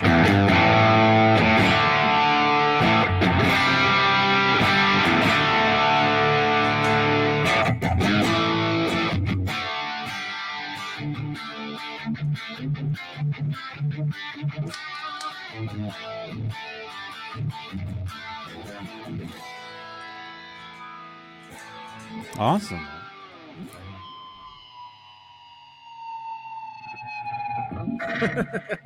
right on. Yeah, so, So I so mean, so that that's kind of a, so that's kind of a, a tribute to the OU812 Kramer guitar, right? yeah, yep, it it's to- totally is. And uh, you know, Dion got me inspired to make guitars. I thought, you know, I could do that. I can. It can't be that Mhm. hard. And uh, if you're a guitar player, you need to know how to do certain things. Like you don't need to, but I I recommend Like you play? learn. Well, you got to know how to play. You got to learn how to tune, right? uh, and be really critical about tone. But uh, things I haven't mastered. If you're going to be a guitar player, you really need to learn how to do this. right right you know the joke the the old joke is is how many guitar players does it take to screw in a light bulb right and it's the answer is 10 one to do it and nine to say they could do it better than the other guy Mm-hmm. that's that's it so Or just But I- the drummer. but but uh, i started putting guitars together and uh each one of my guitars has a number on the back of the headstock and this one says number 15 it was like the i made about 15 guitars at this time i've probably made about 24 25 and uh You have but the cool- 812s. No, no, no, no, no. I've made no, dude. I make uh strats and t- I love telecasters. I love tellies and I and I dig strats, but um I would wind up selling them for cost. You know, if I if I built one for two, if it cost me 240 bucks after paint and lacquer and and parts, I would just sell it for that, you know, and I I gained the experience of doing it and at least it wasn't costing me Mhm. anything. And uh Mm-hmm. So I don't I I mean I get my money back out of them. So I've kept maybe four or five of the ones that I've made. Uh you know, I kept this one obviously. I don't have any of them around me right now that I've made. I've got a diver down uh a diver down uh, guitar, a super strat that I made. It's got the diver down logo. I thought I was being fancy and like unique. Then I found out Kramer actually has a diver down. So I'm, I'm probably going to strip the paint off of that one. Um, Wait, I did took- you make that before you saw that they were make, that before they were making? Yeah, it? yeah, Really? hundred percent. Yeah, I, I had a, I had a, uh, I had a fender neck with a locking nut on it, and uh, that neck, the the neck really didn't feel right on that body of that guitar. It wasn't cut right, so I, I wound up using that neck on a, on a. I bought a photo flame strat body. They used to make photo flame strats in the '80s, Right. where the they were fake flames, but they Yep. were really they were nice Japanese. They looked bought- really nice. Yeah. yeah, and I bought me a red photo flame body, and it came with a Floyd Rose. Uh, I found that online cheap, and so I wound up putting that fender neck from my diver down guitar back on that on that photo flame because that photo flame strat would have had a locking nut fender neck. So now I'm in the market to buy me a a banana, not a banana, yeah, like a hockey stick or banana headstock for my diver down. But I think I'm gonna uh, redo the paint. I don't know what I'm gonna do with it. I've got so many Van Halen guitars. I just want to do something normal. I think. you should do it reverse. Paint it white with a red stripe down down the middle. Yeah, right. so it's sitting in my closet without a neck. You know, it's got the pickups in it. It's got the Floyd. It's got the actually, it's got a Sterling. I think it's got a Sterling tremolo on it. Uh, Mm-hmm.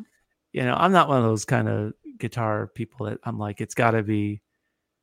I mean, not to be like Eddie or, or say I'm like Eddie, but I mean, Eddie was a man of like, make it work. Like he was MacGyver on guitar. And I think he found Mhm. a lot of his secrets due to like doing stuff wrong or just luck.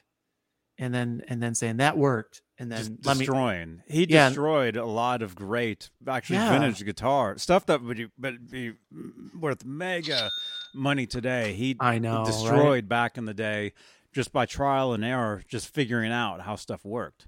Right. So, and nowadays you can buy not so much anymore with like the supply chain issues and stuff, but stuff's still pretty cheap, man. Uh, so, I mean, you can buy stuff and make mistakes and it won't kill you uh, financially. So the risk factor isn't there anymore. Um, so, I mean, if you can find a, if you can get a good deal on some parts, you know, and it's, if, if you feel like learning and, and doing something, I mean, it's, it's a good knowledge to have, especially if you just learn how to heck, if you if you just learn how to wire your input jack properly or your ground wire. I mean, how many times have have guitar players been like, "Oh, my guitar's making this buzz," and then then you take it in the shop and they're like, two days later you get it back, it's eighty dollars or ninety bucks, and they just, uh, you know, all they the more it took more time for the soldering gun to heat up than it did They for them to fix it, man. They just soldered, soldered a, a wire back on and laughed. Yeah, they opened it up and saw that there was like a wire sticking off the pot. It's like learn how to do that stuff. The tech was the tech was like this while while you were walking away. Right. But you know, I mean, they got to make a living, and and their knowledge is their uh, they're worth their money that you pay for them. If a good tech is worth the money, but Mhm. uh, I'm like, heck, if I can save a hundred bucks on a repair, that's uh, I just bought a Squier Strat for eighty nine dollars. Man, I it pays for my next Squier Strat I find at a pawn shop, and uh, versus paying somebody a hundred dollars to resolder something. So it's uh, every penny counts. Plus, you learn something. You learn a skill. Um, dude, I, I I did a video called the Unshark. I was gonna buy me an EVH Shark, but eh, they're too much money. I think they're ugly. But I bought this. Uh, I bought a kit on Amazon. You can buy these kits for 179 bucks, and it's not for a beginner. You got to glue the neck. You got to have a C clamp and some wood glue, and you got to know what you're doing. But it comes routed out for the Tune-o-matic bridge, or not routed, but drilled out for the posts, Mhm. and all the holes are there, so you don't have to do any measuring and drill the bodies and stuff. But I wanted to make a shark guitar, and and I'm like, man, I'm not going to cut the chunk out of it. And this is my unshark, and this was fun. It's it's pretty close to the to what the paint scheme is on that shark. Although I had to guess, this section's gone. down there. Yeah. right. So now it exists again, and uh, you know the back of the neck is accurate, and the headstock, and you know you got to look at those pictures. Now it's not like a burgundy color, but it's got metallic silver on it, and boy, it was a lot of fun. You know, and I I bought some uh, fairly affordable Alnico humbuckers uh, for it, and uh, mm-hmm. so I mean, it's cool. I did a video on this, and I did my running with the devil lesson on this guitar. It's not perfect. I mean, when you make a guitar, it has to. It's kind of like it. You go back to it, and then you're like, I got to adjust the truss rod again. I gotta, I gotta fool with the, I gotta fool with the action, and finally, Yeah. like six months later, they kind of sit in, settle in a little bit. and these and these guitars need time to settle. Yeah, yeah. So I mean, uh so yeah, that's I mean, this is kind of Van Halen related, but that's my my unsharp Oh, that's that's totally Van Halen. guitar. And it man, it it still smells like lacquer. I I finished this thing a couple months ago and it's uh but I'm proud of it. You know, I'm gonna gig with this at some point when it decides to finally behave itself. In my running with the devil lesson, I go to hit that high bend in the solo and it frets out. it, uh, it totally sucks. And what people don't know about that video is I, the sixth fret on this thing was high on the high E string. It was too high. And so when I was playing the fifth and the sixth fret, it was the same note, right? I hate that. so I was filing down that, that sixth fret really like, like a banshee. I was trying to get it ready for, I wanted to do this, rec- record uh, that video with this guitar. And I finally got it right. I'm like, God, I fixed it. So then I, I didn't check the rest of the guitar, and then I went for that.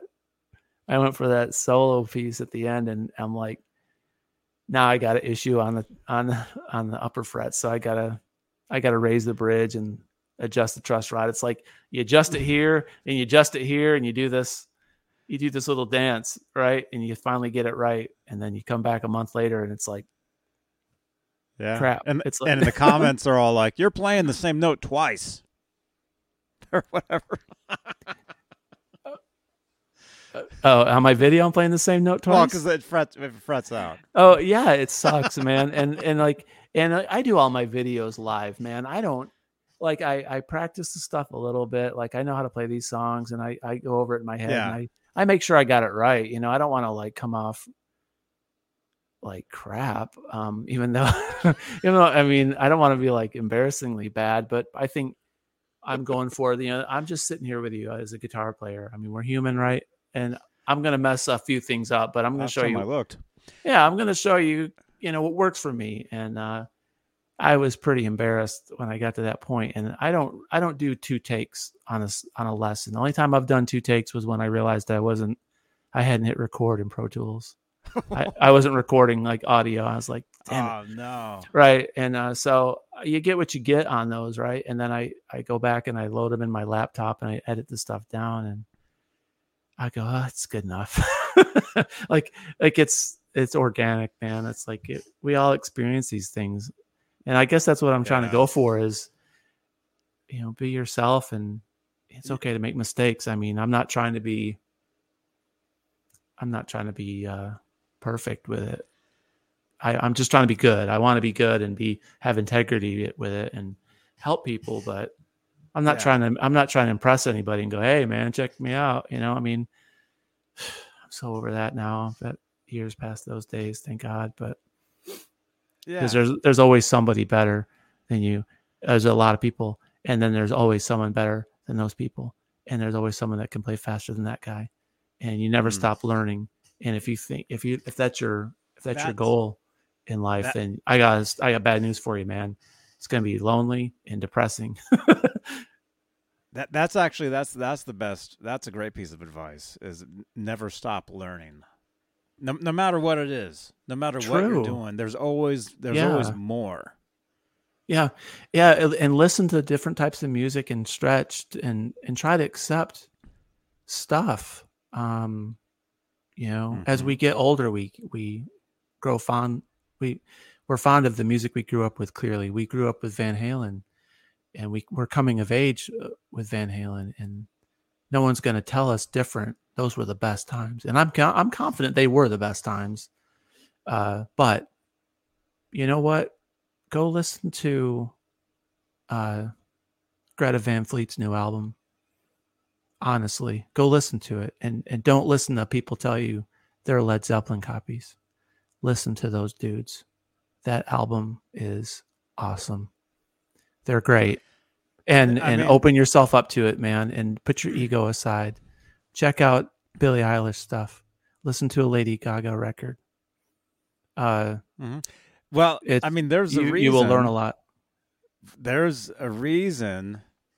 Greta Van Fleet, Billie Eilish, Lady Gaga. Actually, a friend of mine was in one of her music videos. Actually, my friend's band. There's Yeah. that song called uh, "Just Dance" or whatever. Yep. Yeah. It, they, they they're, it's like a party, and if, if you if you pause at a certain point, a couple of times in the video, you'll see a couple a few friends of mine like sitting on the cool. couch. Um, I want to audition for her band. I like if you're out there, Lady Gaga. I want to play in your band. I would. That would There you be. go. Uh, I would. That would be so fun, man. I'd love to do a go. pop show like that. You know, it'd Yeah. be so different. But yeah, that's that's a cool story, dude. But you Yeah. were saying, you know, you gotta you gotta there's a reason, like grow. Lady Gaga, Greta Van Fleet, and people do give them a lot of crap. I've actually never heard them, so I'm gonna have to check them out. But there's a reason why bands like that get to that level. They're they're not stupid, and the stuff Right. Right. you know you you can like whatever you like. If you don't like something else right. and it's successful, maybe give it a ch- give it a chance because at least learn from it. You can all like I just said, you can always learn from from right. something.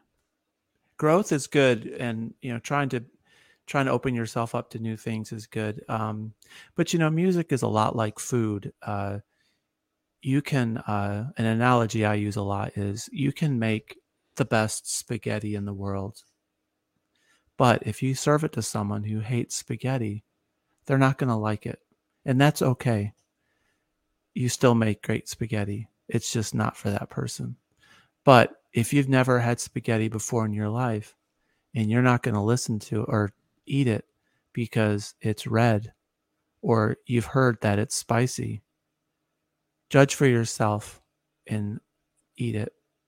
And then you can objectively say, I don't like it. Or try it again, try someone else's spaghetti, grow with it. You know, and I know it's kind of a dumb analogy. It's like I'm talking about food, but we talk food all the time on these but- shows. It's but okay. music is is subjective like food i mean everyone's tastes are different and uh i i'm the kind of person though where i can't listen to too much at one time i it takes me forever to digest an album i can't go out and get like uh I, I listen to a lot of stuff. I, I have really weird tastes. Like, um, I like Arch. I like Arch Enemy. You know, I think Jeff Loomis is a great guitar player. I like some of the screamo metal, but you know, I'm not going to go out and buy the new Arch Enemy album when it comes out in a couple months.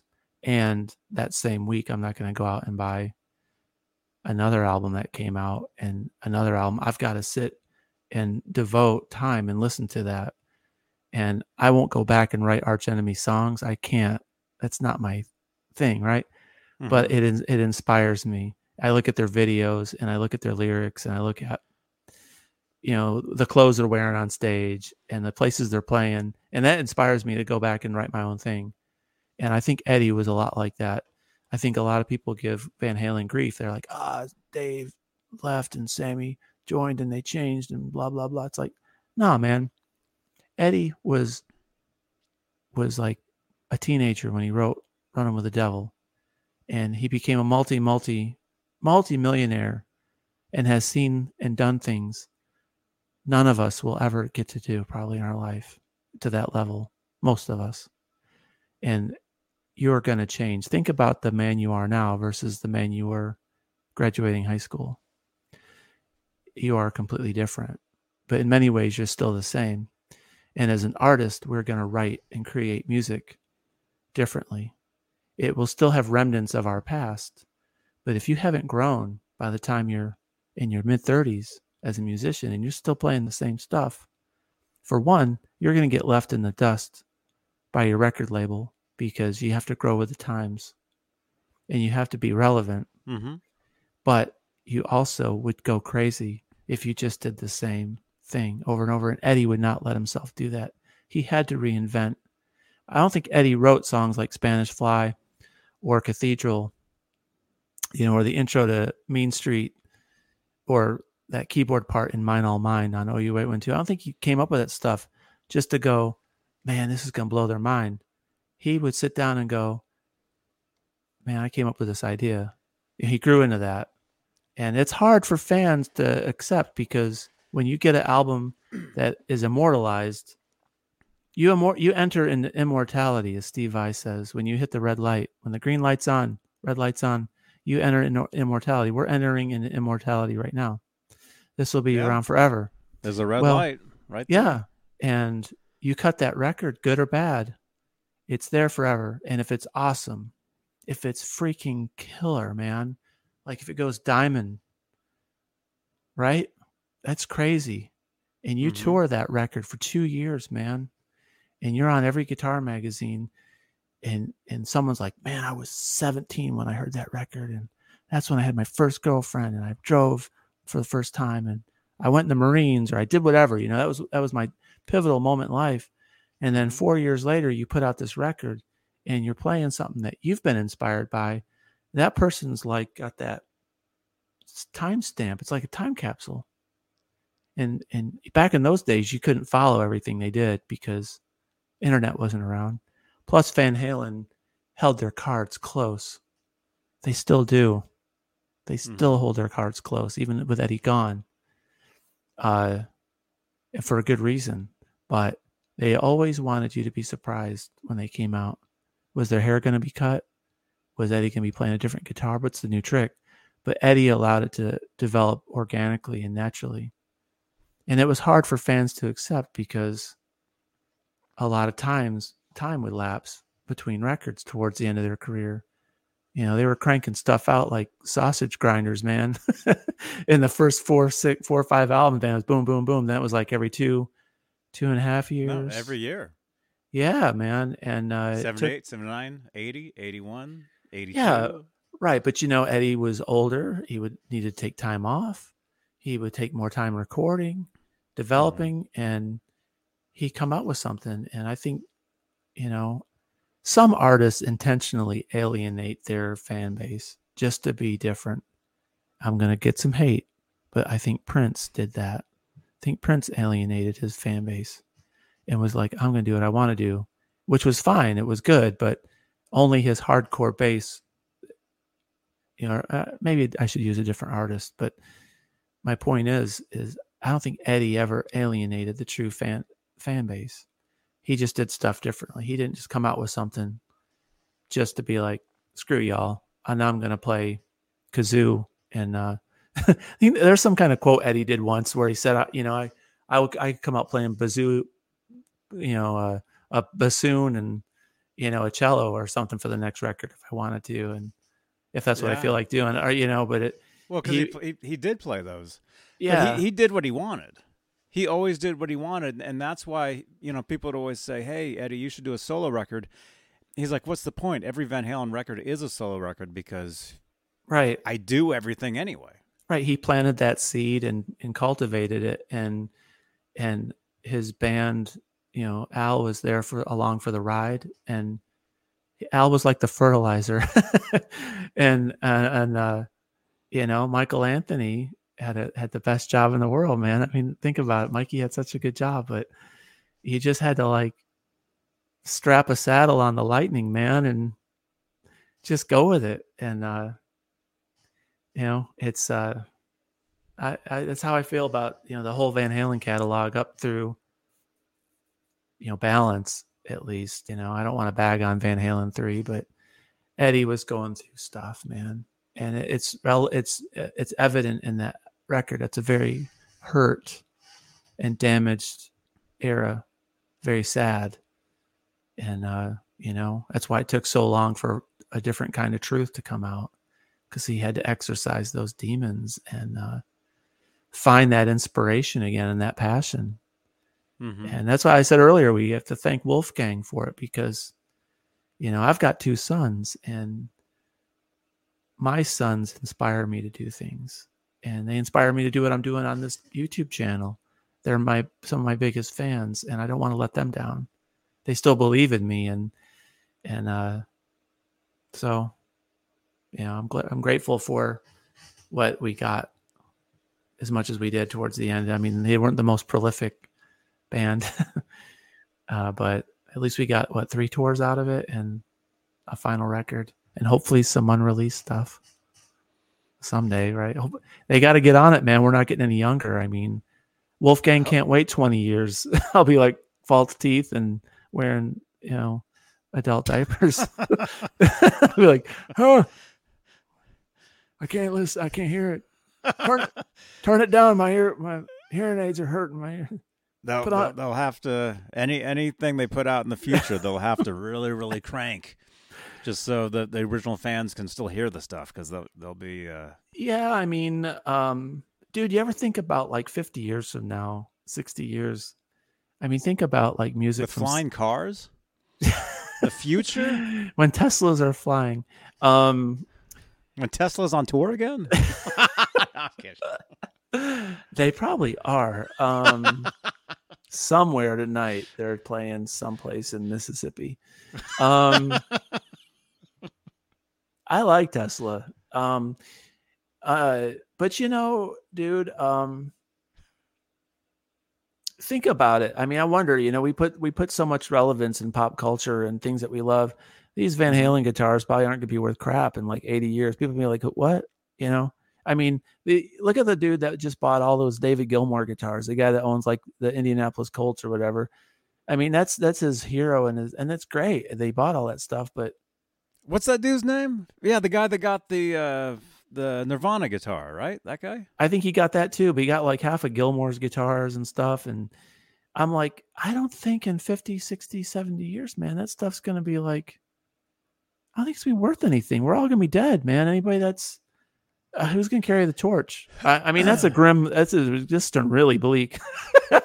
like we've gotten to like this is like sad, but I mean, I just like a.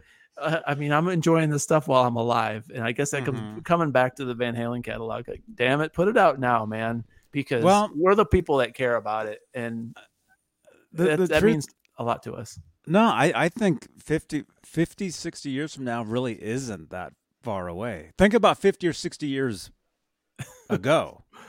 I know. I, what, hey, dude, think about years? think about it this way, man. When you were in the 80s, right? Okay, in the mid 80s, I was it, was barely in my teens, and I used to think uh, my dad my dad was a World War II vet. Okay, I was he was late 40s when I was born, so it's possible. But he was I used, I grew up with him talking to me about being a World War II veteran, and I mm-hmm. would think back to World War II. I was like, man, that was so long, long ago. And uh, World War II ended in 1945, so 85. That was 40 years. it, our era of Van Halen was almost as long as World War II was away from me. when crazy. I was a when I was a teenager, I mean, there's my that's how my my brain thinks. It's like that was like nowadays our kids, like people growing up, they're like, to them, it was like World War II. I mean, that was like that long ago, coming up on that. And uh, mm-hmm. but you know, with technology and internet and and cameras and stuff, things don't look as old. it looks more current than it than it, it is. I mean, you yeah. look at if you look at World War II footage and it's all black and white, and yeah, you Dude, know, there, there, there's this channel I follow on TikTok where all they upload is is video from like the 1900s, 1910s, 20s, 30s, 40s. Uh-huh. Yeah, yeah. And it's like amazing like it, it's just incredible video from so far. So That's cool. Ago. That's Stuff you would cool. Never. It's insane. That's cool because when you think back at those times, I think everything was black and white and grainy. Like people walked around like, but they didn't. They looked just like People we were do sped now. up. Like, uh, like wow, they actually wore clothes that were red and blue, and they had green shirts. I thought everything was like everyone wore tuxedos. Uh, Everybody rode horses. right, right, right. Had the lawnmowers that you pushed and the things spun around and things like that. Yeah. But uh, but yeah, Yeah. I mean, they got to be putting that Van Halen stuff out. they got to be starting to think about it soon because uh, time time goes by a little fast. I mean, here we are, here we are now in 2022, and uh, gosh, I mean, look at some of the old metal bands and rock bands that are on their last tours, and uh, Mm-hmm. some of them still look really good. It gives me hope as a musician. If whenever I see the Stones, I'm like, yes, that means I got another 40 years in me. You know, I think about it like that. Like if they can do that, I can. Or if I look at Sammy Hagar, for God's sake, Sammy's going to be 74 or 75 in October. I mean, I saw a dude who was 72 in the store the other day buying like lottery tickets and cigarettes. And this guy looked like like he was talking about his age, and I was like, man, Sammy Hagar is three years older than that guy. And that guy, this guy, I'm not putting him down, but this guy was like old. Like, I mean, Well, you said he was buying cigarettes. well, uh, yeah, but I mean, still, That'll age you. That- yeah, taking care of himself, but that's that's Sammy old. Hagar never smoked. Sa- Sammy Hagar was he grew up. I guess I, his dad was a boxer. I guess so. He always worked out. Oh, was always Yeah. we were talking about working. out True. Yeah, I mean, He it's a different analogy. Yeah, Sammy's taking care of himself. I mean, he's been a drinker, but he's taking care of himself. Mm-hmm. But I, my, I guess my point is, is you know, I mean, he's an old guy, you know, and he's getting up there. It's hard to, but it gives me hope. I think that's good. I think, you know, I want to, I want to be doing this twenty five years from now, man. I want to, I, I want to be that guy. I Mm-hmm. don't want it to end. So, anyway, Yeah, yeah. But going back to you, you were talking about uh, Van Halen guitars, you know, being worth anything like fifty or sixty years from now. The thing is, like I was saying, fifty or sixty years ago really wasn't that long ago. So fifty Right. or sixty years in the future really isn't that far off. Yeah, and that's really scary. Um, and the technology is going to be incredible. Everybody's going to be bionic. You know, there'll be everybody's going to be robotic or whatever. yeah, But the Van Halen striped guitar, everybody's going to know that guitar because because of Eddie Van Halen. right, right. They'll know that stuff, and so Right. somebody. People will collect. The future generations will collect, hoard. They're already hoarding all that stuff Yeah. now. Actually, it's impossible to get a Kramer Yeah. guitar anymore. And you know, as we get as time goes by, we get more uh, digital and more uh, less interactive and less tangible items. Uh, Mhm. So, I mean, to your point, I think uh, you know a physical product like that. NFT. yeah, uh, and that uh, God, don't get me started on that stuff.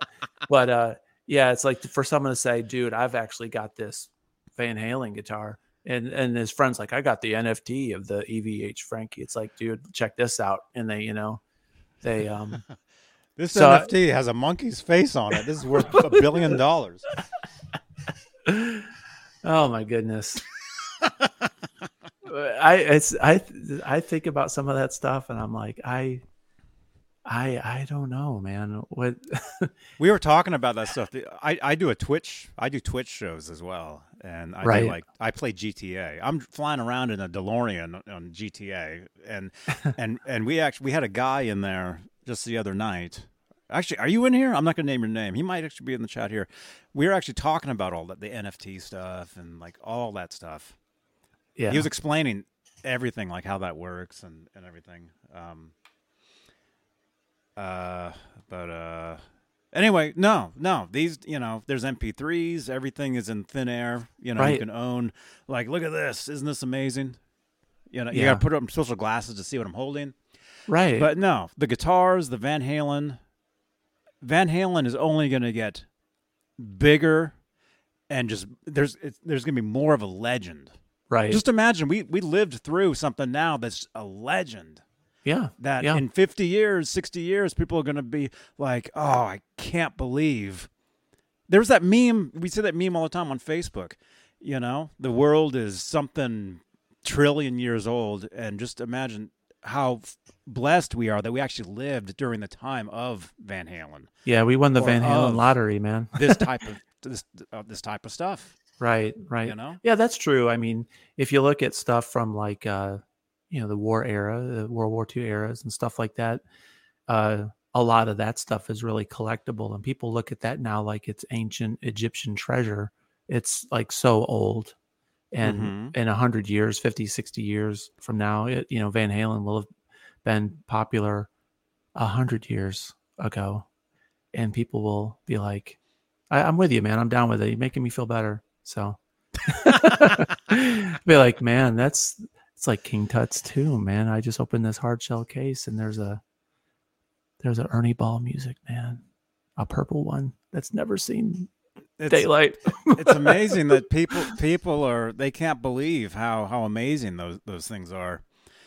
You know, to me, it's just another guitar. I, I I got one brand new in '92. To me, it's always just been what it is. But I there's baby- people I- now that are like, that's like the greatest thing ever. Yeah. I baby know? mine. Mine are hanging up and I don't even have like I was gonna bring them on the show, but I'm like, no, I I didn't even want them to like mingle in this stand with this this stuff. Like like I'll be like I'll be moving something, be like, oh, uh oh, oh, oh no. Oh no! Yeah. you know. And I'm not gonna have that happen on on a live stream where someone's like, "Oh, dude," you know. So That's you know. Um, actually, let's let's look at the chat here. I'm seeing some different. Uh, let's see, Doug. Hey, Doug. Doug. Do you know Doug Steele? Do you know Doug Steele? He's he's a, uh, a another longtime YouTuber. Oh yeah, yes, yes. He's Yep, yep. asking, "What's your favorite Van Halen era?" Um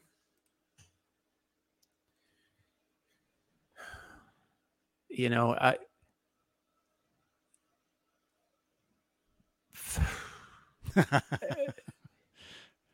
it changes.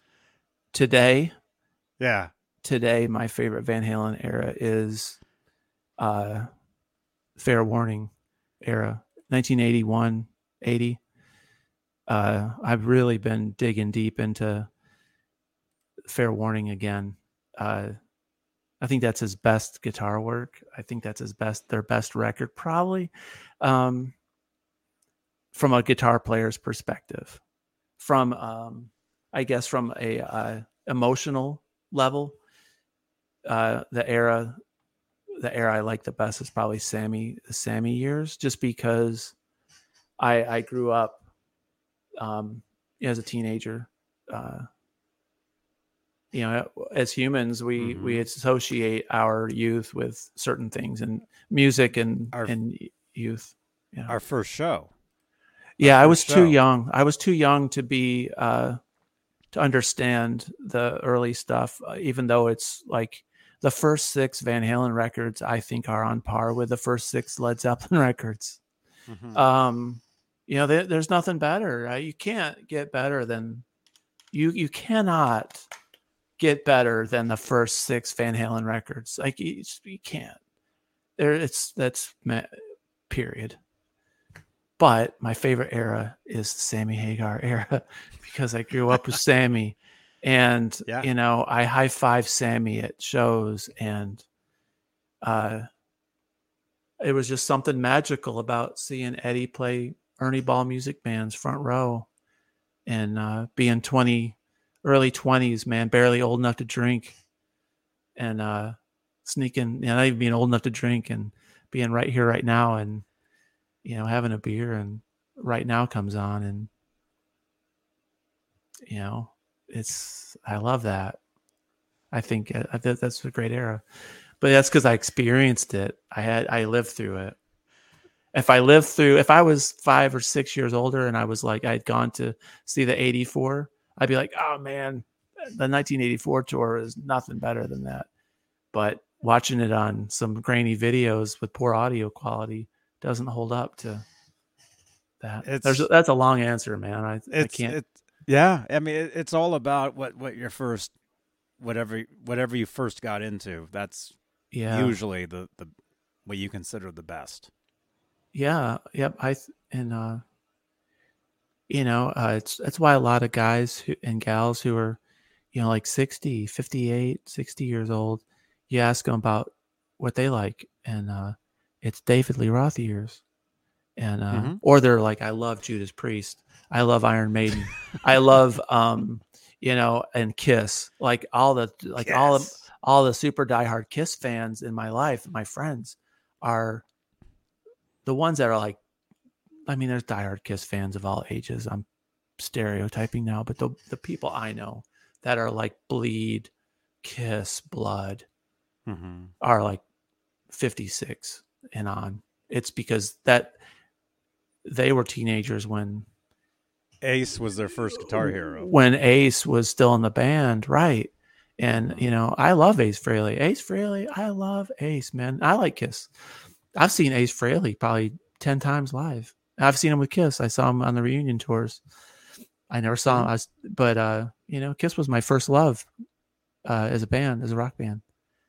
Uh, and then and then I discovered the Beatles, but it's kind of weird how I discovered Kiss first, but that's because they played Kiss the Phantom on TV. And I and Gene Oh. Simmons scared me to death, man. I was like, "Holy crap, Gene Simmons!" and then, but then I was like, "He's so cool. I love, I love the blood. I love the spitting the blood, man." And then, then I got Ace Frehley's solo record. This is gonna sound weird, but I was like, I was like, "Man, Ace looks cool, man. Ace is kind of pretty. He's kind of pretty, man. He's a pretty guy, but he's cool." But you know, I I had like mixed feelings. I mean, I had a bromance going on. I was like, "Is he a girl?" I think Ace Frehley's a girl. You know, people actually thought that. I think for a while in the in the late seventies, and uh, but no one looked cooler than Ace playing that Les Paul. I love Les Pauls, man. I play Les Pauls because of Jimmy Page and Ace Frehley. Mm-hmm. I got more Les Pauls than anything. I mean, they're my favorite guitar. I I'm we talked about that the other day. You're a Fender guy, and uh, you know everyone's like ah, you know, what's his name, Ben Fricker or whatever, the, the dude that uh, slams Gibson every day. Ben, he'd probably uh, if he was in here, he'd be like Gibson sucks, you know. But I'm a Nashville guy, man. I I I I, I like I support Gibson, man. Uh, but That's cool. but Ace, Ace, is, and I love Fenders. My Fenders, I love them. But uh, Ace, Ace is the place for the helpful hardware. and he was a great guitar player. So back to you know uh, Yeah. Van Halen. I guess we could segue back to some Van Halen stuff. You know, I don't believe those stories about Eddie's uh, like Gene saying Eddie was going to join Kiss. I mean, I think Eddie was like bummed out and was like, "Hey, you need me to join Kiss," and and then Gene is going to be like, oh, Eddie Van Halen said he was going to join Kiss. It's like, no, that would He- never work. He probably just wanted to jam with them. You know. Yeah, I think I think Dave was on his way out, and Eddie was probably feeling like, now what? You know, this Mhm. is the end of the line. What am I going to do? Because Mhm. Dave was Dave was very instrumental. I mean, Dave was the mouthpiece for the band. He designed the T-shirts and the promos, and He was the, the, The stage. The Yeah, I lead mean- singer is always the face of, Yeah. of the of the group. yeah, Van Van Halen probably never would have been Van Halen without David Lee Roth. Really, I mean, they they probably would have been known, and Eddie was a great guitar player, but they they he's what brought them the Mhm. he brought the show, and uh, even though Ted Templeman hated him, uh, but uh, in the beginning, but I mean, it was the perfect storm. MTV came out, and we got David Lee Roth in your face and uh, all those stars that were created by MTV, all of our icons, all of our 80s heroes, Mhm. MTV created them because cable television was not around. And all of a sudden, people in Topeka, Kansas knew what Joan Jett looked like. And Joan Jett went from selling 50 seats to 5,000 in one week because MTV. And she was cute. You know? you, you could see the radio. right You could actually right. watch. yeah. Yep. You could you could actually watch the. You could literally see the music. True, it's true, and you know Van Halen were they were uh, good-looking dudes, and uh, they had that charisma, and uh, Dave knew exactly what to do it with them with MTV. So, and that's kind of what killed metal. I mean, it kind of went to like, it went it went insane, and then you finally had bands like uh, like uh, what's that band's name that Michael Angelo Batio was? in? what's that? I can't think of their name. Oh, Uh, someone in the chat tell me what was I don't even know. they sang Freight Train. I You- saw you- him at NAMM though. I had- see him at NAMM all the time. He's a sweet guy, man. He's a great player, but you had bands like that finally putting out videos, and people were like, "Nope, we're done with this." Uh, Nitro. Nitro is it? Doug, right. Still, thank you, man. Yeah, Nitro. You know, it's like metal. Metal went from like this cool phase to like Nitro, and it's like at that point we were all ready for a change. Change is good. Let me just say that, you guys. Change will do you good. At least that's what Mhm. Sheryl Crow says. Mm-hmm. Spare change. If you got any change, take a quarter and screw it on your guitar and put it under your Floyd Rose, and you will sound just like Edward Van Halen. Mm-hmm. Maybe. That that is one of the tr- that is one of the the secrets. Yep. Yep. Yep. Yep. You know. Um. So I don't know how you're doing. Yeah, normally these like couple hours. We're at a couple hours. There's so much stuff that we haven't even. There's so much stuff we talked about the other day that we haven't even discussed here. Um. But uh, I don't know. I If know. you want to, if you want to keep going, we can keep going. But I know you said you got to be somewhere.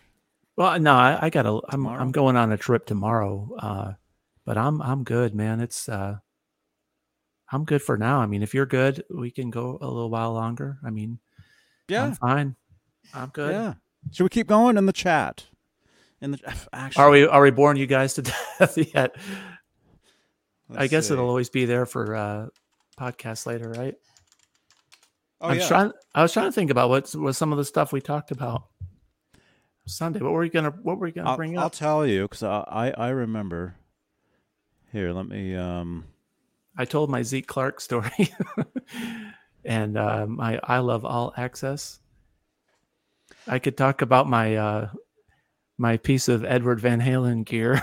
I don't know if I should or not. Anything My- you want to anything you want to talk about is all good. Let me just show this real quick. I got this was texted to me. I told you guys earlier how these friends of mine are, are in this this um, Lady Gaga video. It's it's called uh, I think Just Dance. I think.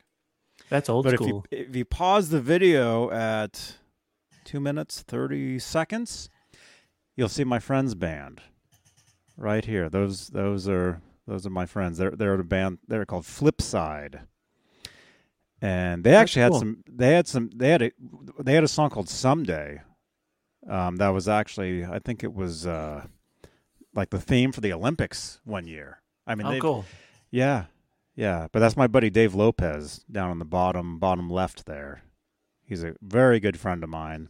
He actually introduced me to Jason Becker. So I know Jason and Jason's family because of Dave. Nice. Um, and uh, anyway, that's that's Flipsyde. They're still around, but the the blonde singer isn't with them anymore.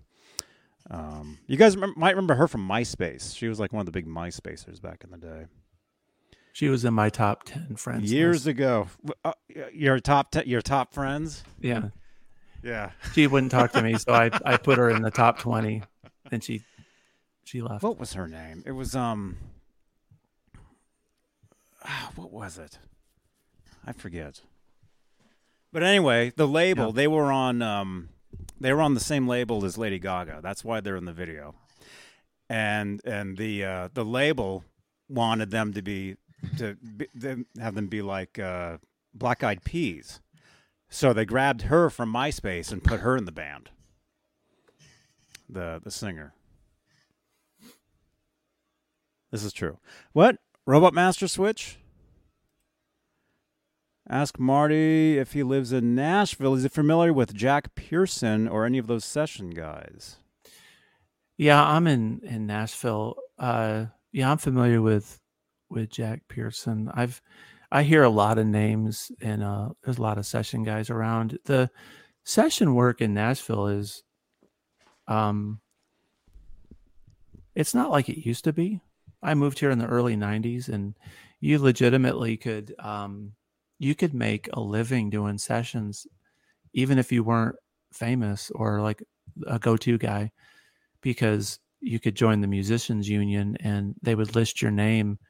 You know, it was fifty bucks a song in the '90s. You get you could do like six or seven songs a week and and make enough money to pay rent and you get calls from producers. There used to be studios everywhere. You drive down 14th 15th 16th avenue and it's now all zone commercial and there's ascap bmi SESAC you know rca the big ones are down there. But there Mhm. used to be houses just people's ho- homes that had reel-to-reel studios and they would book sessions constantly. You'd see advertisements in uh, you know the newspaper uh, i'll produce your record for 50 bucks a song or whatever and those guys would call you. You'd get i'd get calls and referral work and you could make money. And uh, a lot of people don't know that nashville especially back in those days uh, it's kind of like if you've ever heard of the the the uh, wrecking crew from uh, these did all those records in the 60s and 70s and part of the 80s that they were like every song you've ever heard produced by Phil Spector and every Monkees record and every it's all a wrecking crew. Well, Nashville Mhm. has its own circle of musicians that cut all the records, all the big ones. And uh, here's a little secret about Nashville is they they find the really pretty women that sing good and they find the really nice looking dudes that sing good and they got an agent and they uh they go to the publishers and they say what do you got well, you know we're developing this image for this artist and the publishers give them all these songs and uh they'll cut about 60 tunes and they put your song on hold if you're a songwriter when they put your song on hold that means no one else can cut it Mhm. so you, you may wait three years while your song's on hold. No one else can cut it, and you're hoping and praying your song gets cut on a record. And uh, if it goes number one or whatever, if it gets cut, you get royalties based on that. If you're a songwriter, there's staff writers that work in Nashville. You know, they make ninety thousand, eighty thousand, hundred thousand dollars a year, whatever. And they got to have six songs published in a year, but they write about fifty songs. But they got to publish. They got to get one good enough song published a- year and those publishers pitch those songs to those labels that are trying to develop those artists and then they go all right we're cutting this record and guess what the big labels are going to do they're going to call in you know Dann Huff and brent mason and you know jack pearson all your guys your guys man your big guys because those dudes have the licks they're going to come in and you know they're going to charge you a couple grand but they're going to they're going to come up with that that lick you know everybody's heard you know the you know those types of licks man the Look at that. Those licks on a, on a Frankenstein.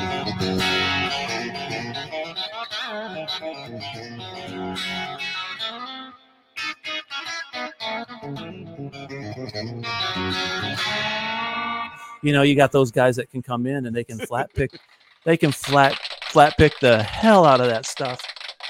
And and if you think you're good if you think you're good and you may be good those dudes will smoke you like jack butler.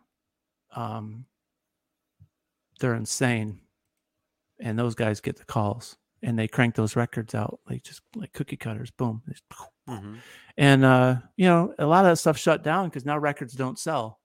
But the big labels still crank out the big artists, but they want hits. And that's why bro country exists. And that's why, you know, Nashville's changed so much because well, I mean, it's a new era. It's there's youth out there that go for different things. Uh, and they're chasing that constant uh image of what Nashville is supposed to look like to you on TV. And it really doesn't look that way part of it Mhm. does. I mean, Nashville's evolved a lot. It's a great place, but that's uh, how the music industry works for the, the big the big dogs in Nashville. And uh, there's no way I I would ever come close to hanging with any of those country cats. I can I can play I can go on tour. I go on tour and play with those people and cut that stuff, but I'm not I'm not the guy that you're gonna call in and say, I'll give you three thousand dollars to play this on this track. And you go in there and you you bring, you know, six custom shop telecasters and you're playing through a helix and you got a dumble and you got a whatever in the back of your car and you're like, What do you want? And they're like, ah, we think we're gonna go with a dumble on this in that 57 Telecaster Esquire. Cool. All right. And then boom, they just they just tear it. And then uh that guy just goes, whatever. He moves on. Those guys are like, whatever. They go on the next session. And then like two years later, like, hey, I got that solo. it's my solo.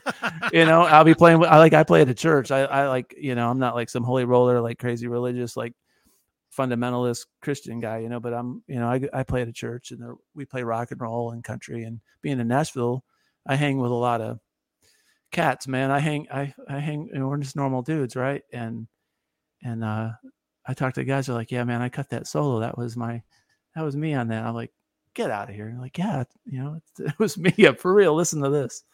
And, uh, they just get their, yeah, they get their little piece, you know, their little money and, uh, I got friends that go on tour, man. They I got a buddy that's on tour with a up and coming artist. They play their seven songs. I'll leave them anonymous, but they play their seven songs in these humongous stadiums every night, and they're opening for a major artist. And, uh, you know, they get like 45 minutes and they're making like scale, you know, they're making like more than they would make if they're working at Walmart which, but they're touring mm-hmm. and uh, it's in, it's dependent on will that singer stay healthy. if not, right. he's he's unemployed and he needs to start looking for work when he knows that tour is coming to an end, because it because then he's gonna not have work. And if they like you and you're a friendly person and you're good to get along with, you'll get some more road work.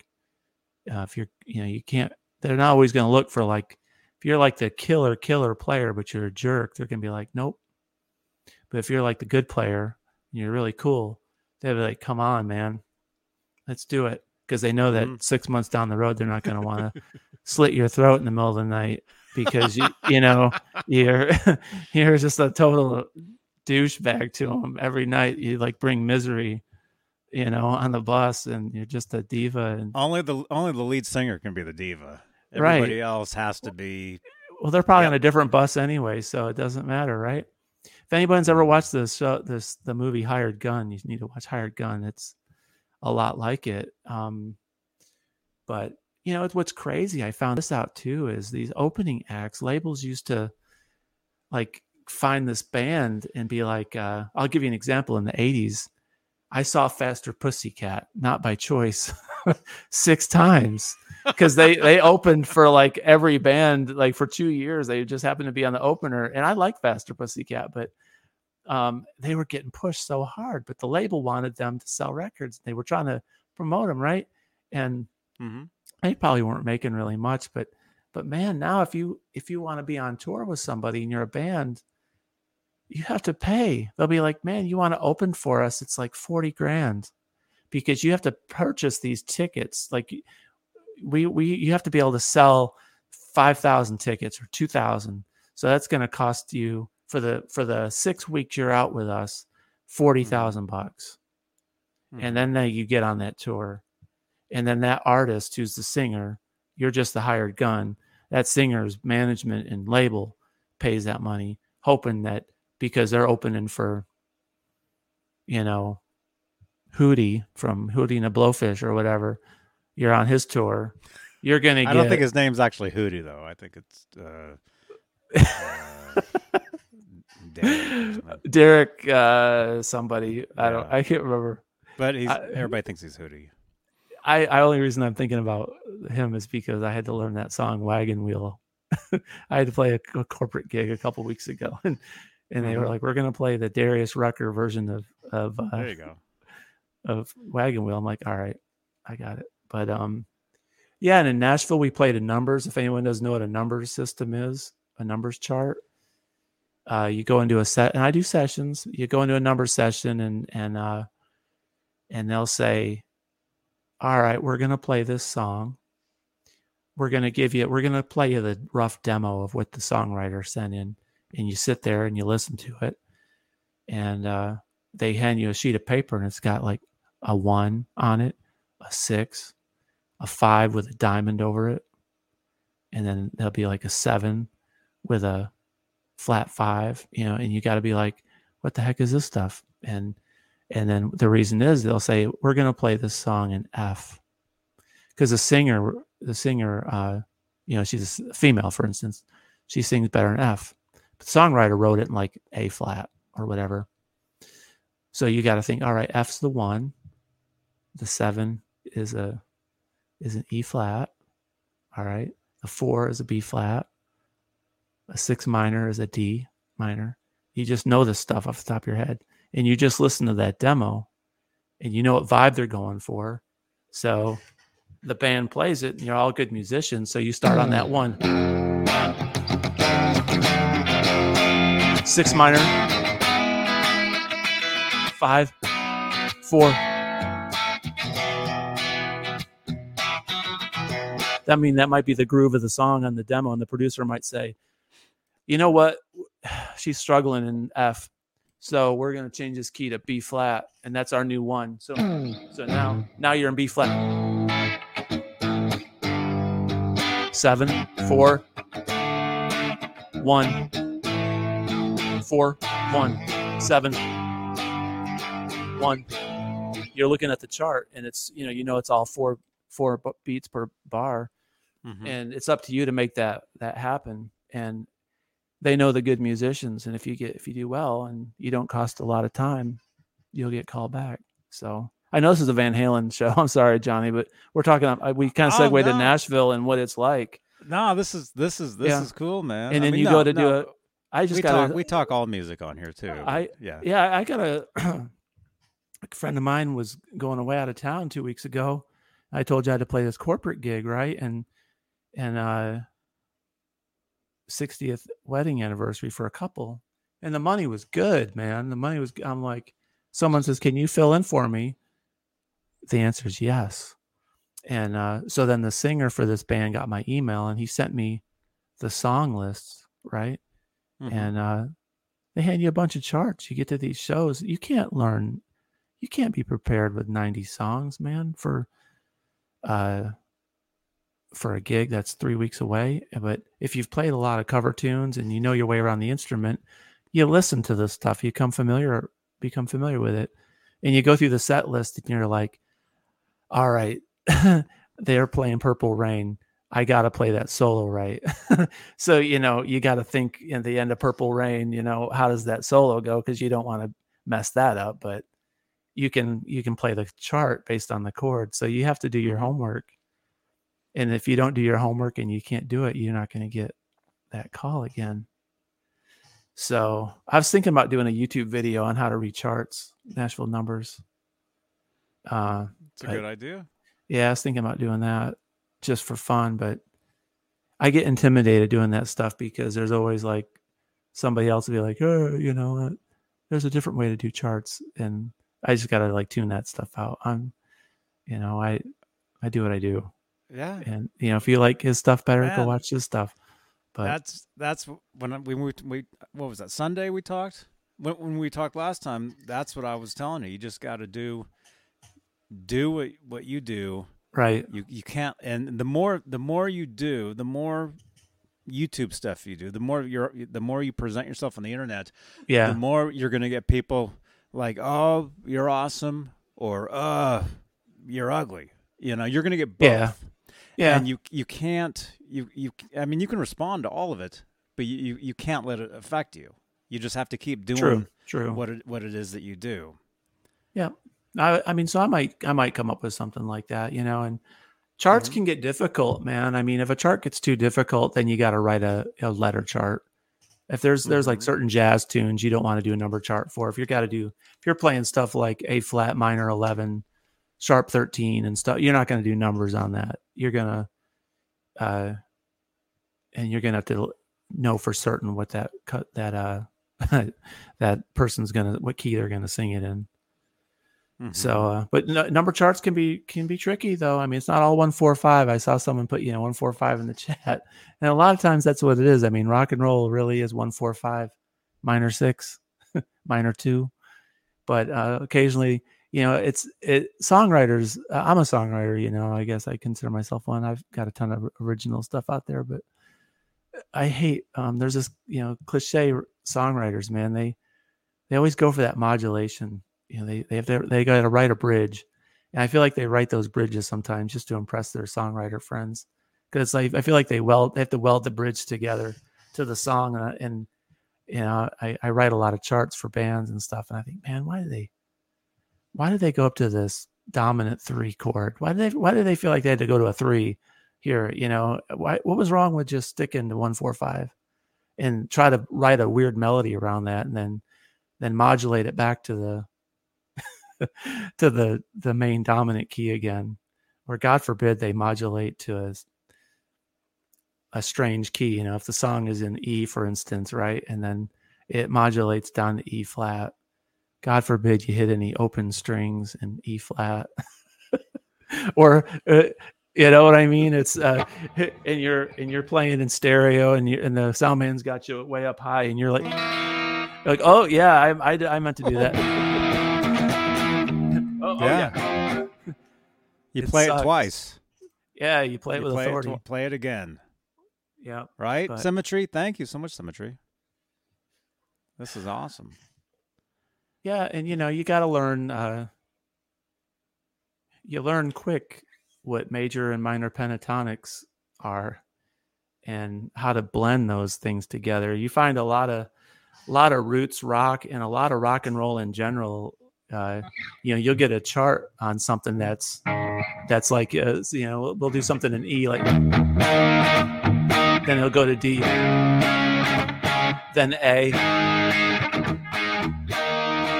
So you got your one, seven, uh, four progression there, right? And you think, all right, I'm cool. And then they say, all right, guitar's going to do a solo. So the first thing, you know, most guitar players are going to do is go.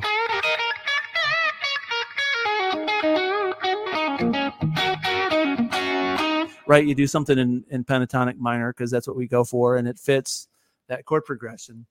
But you you start to find out with certain tonalities and certain chords that you play that yeah this D is in there and you're in E. So you got to play that you got to play that dominant 7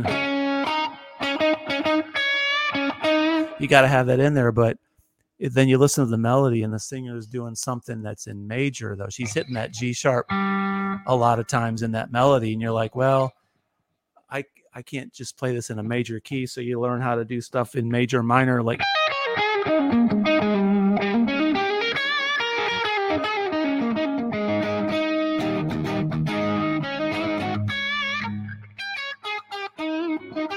You know things like that. I'm I'm, I'm sucking tonight, but you know that's that's how you make charts come to life. In my opinion, Sounds awesome. is, is you have to listen to the melody and and uh, that's the beauty of playing in a three piece. Like Eddie, like Van Halen were a three piece. Clearly, like no, no mm-hmm. crap, they were a three piece.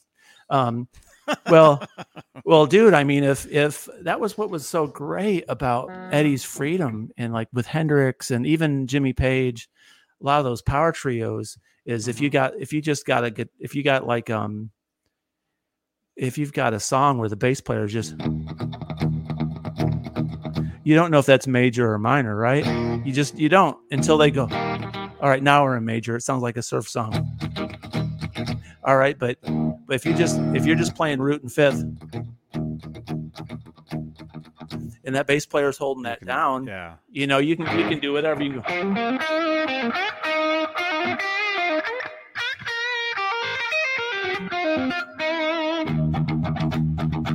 Or you can go minor.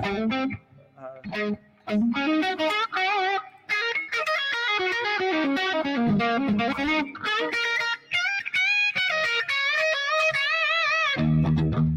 you know, or you can get do kind of like a Mixolydian thing and do major and minor together.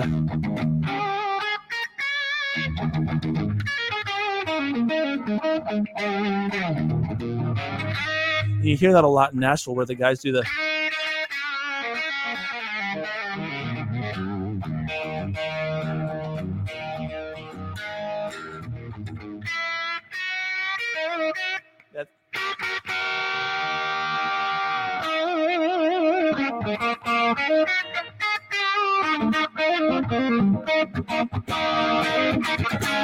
And when you hit that dominant chord, that seven, it's so rock and roll.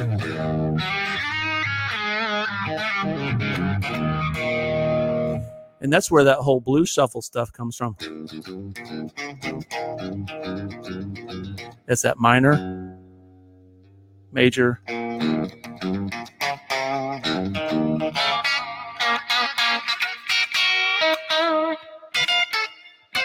I can't see through my hair.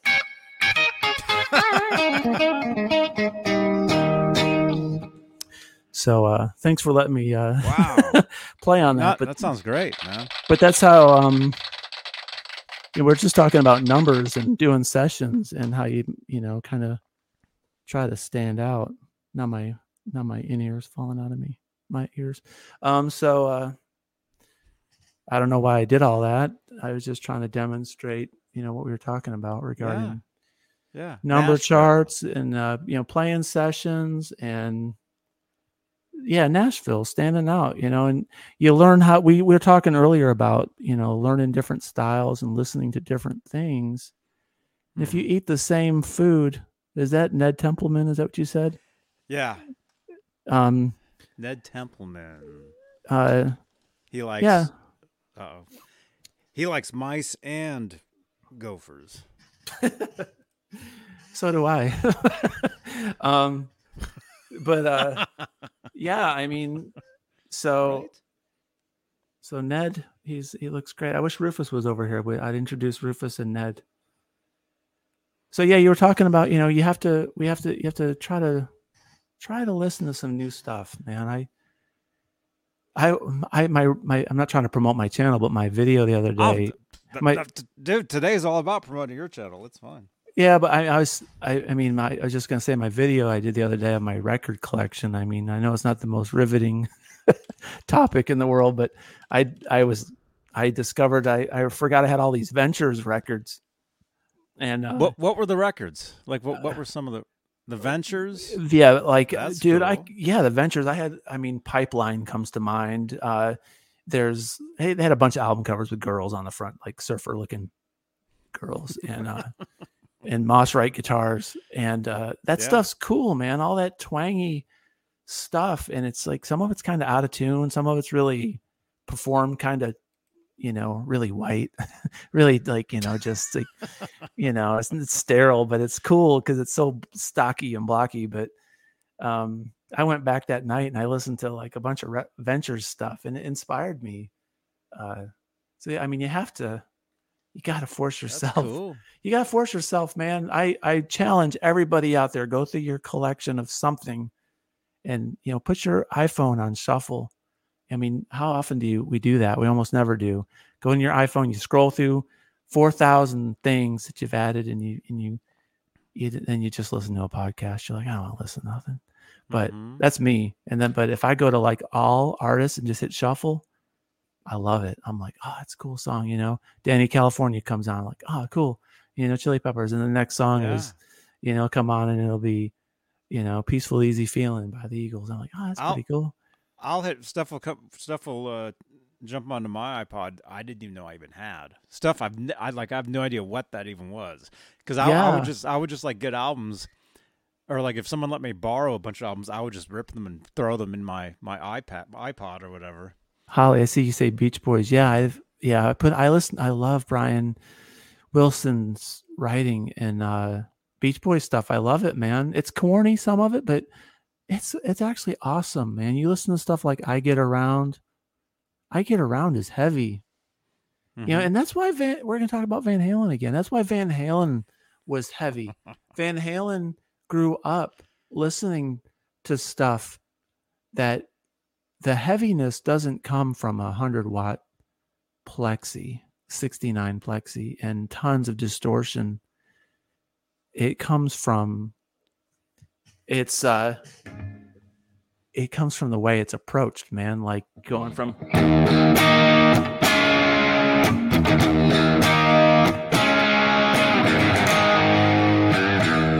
or when you hear the Beatles go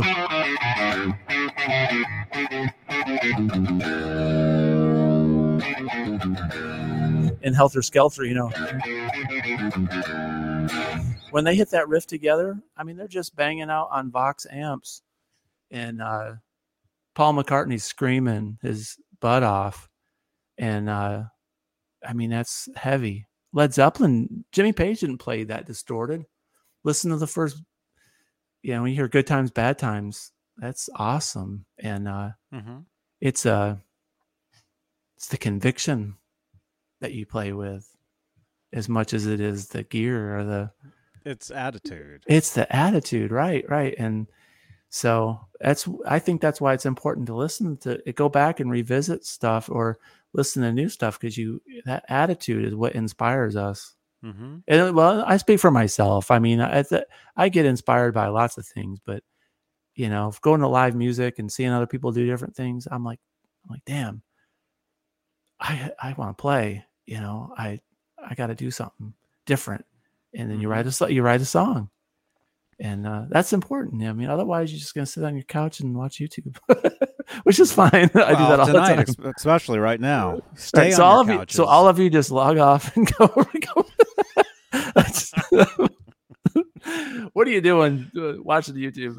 No, that's me. I spend way too much time watching YouTube. I have been watching. Thank you for our Facebook viewers that are here. I've been watching this Johnny Depp trial. I I mean I try to avoid it, and, but I, I mean you can't. But I like I there's so much of it, and I have been like. I just like get a bowl of cereal and I'll sit down and I'll watch Camille Vasquez like just tear up tear up her cross examination and I'm just like man I'm so glad she's not yelling at me but it's amazing to me but uh I have wasted way too much time on that. I'm I'm glad the trial ended today. I really don't care how it turns out. I mean, I do, but I don't. It's not my life. But uh, at least I can get on with. uh I can get on with my life. I can get out of that Mm. cesspool. Mhm. I think it was unhealthy. uh, I, I, I really didn't watch it. I, I watched. I saw the part where she said, uh, "And my dog stepped on a bee" or something, and it just became a meme for a week. You know, right. Yeah. I just saw that. I, I I can't say I watched like I wasn't like watching it, watching it, but I mean there'd be like a an eight minute clip. They would say something like, "Oh, I'll be all right. I can watch this eight minute clip." I mean, truthfully, I mean here's my. uh uh, I got an idea for a YouTube video I wanted to bring up to you and ask you about this, but hold remind me of that. But um, Okay. uh, my favorite YouTube channels um, are probably not what, what you would think. Like I watch a ton of gear stuff, you know, but uh, which I can talk about that too. But I love watching stuff like car car trek. I love Hoovie's Garage. I like watching Hoovie and Doug DeMuro. I like car stuff. I like watching car reviews and uh, and uh, Hoovie Hoovie's Garage and Tavares and Doug DeMuro. I can watch those guys all the time. Anytime they put out a video, I'm like instantly. I don't know if you know who I'm talking about, but No, Um, I, I don't, but I'll I'll I'll definitely check them out. I'll definitely check them out, and it's very Yeah. similar. I like I said, I do I do shows on Vice- Twitch. I do. I, I do shows on Twitch as well, and and we were doing a show. We were we were playing GTA last night, and we talk.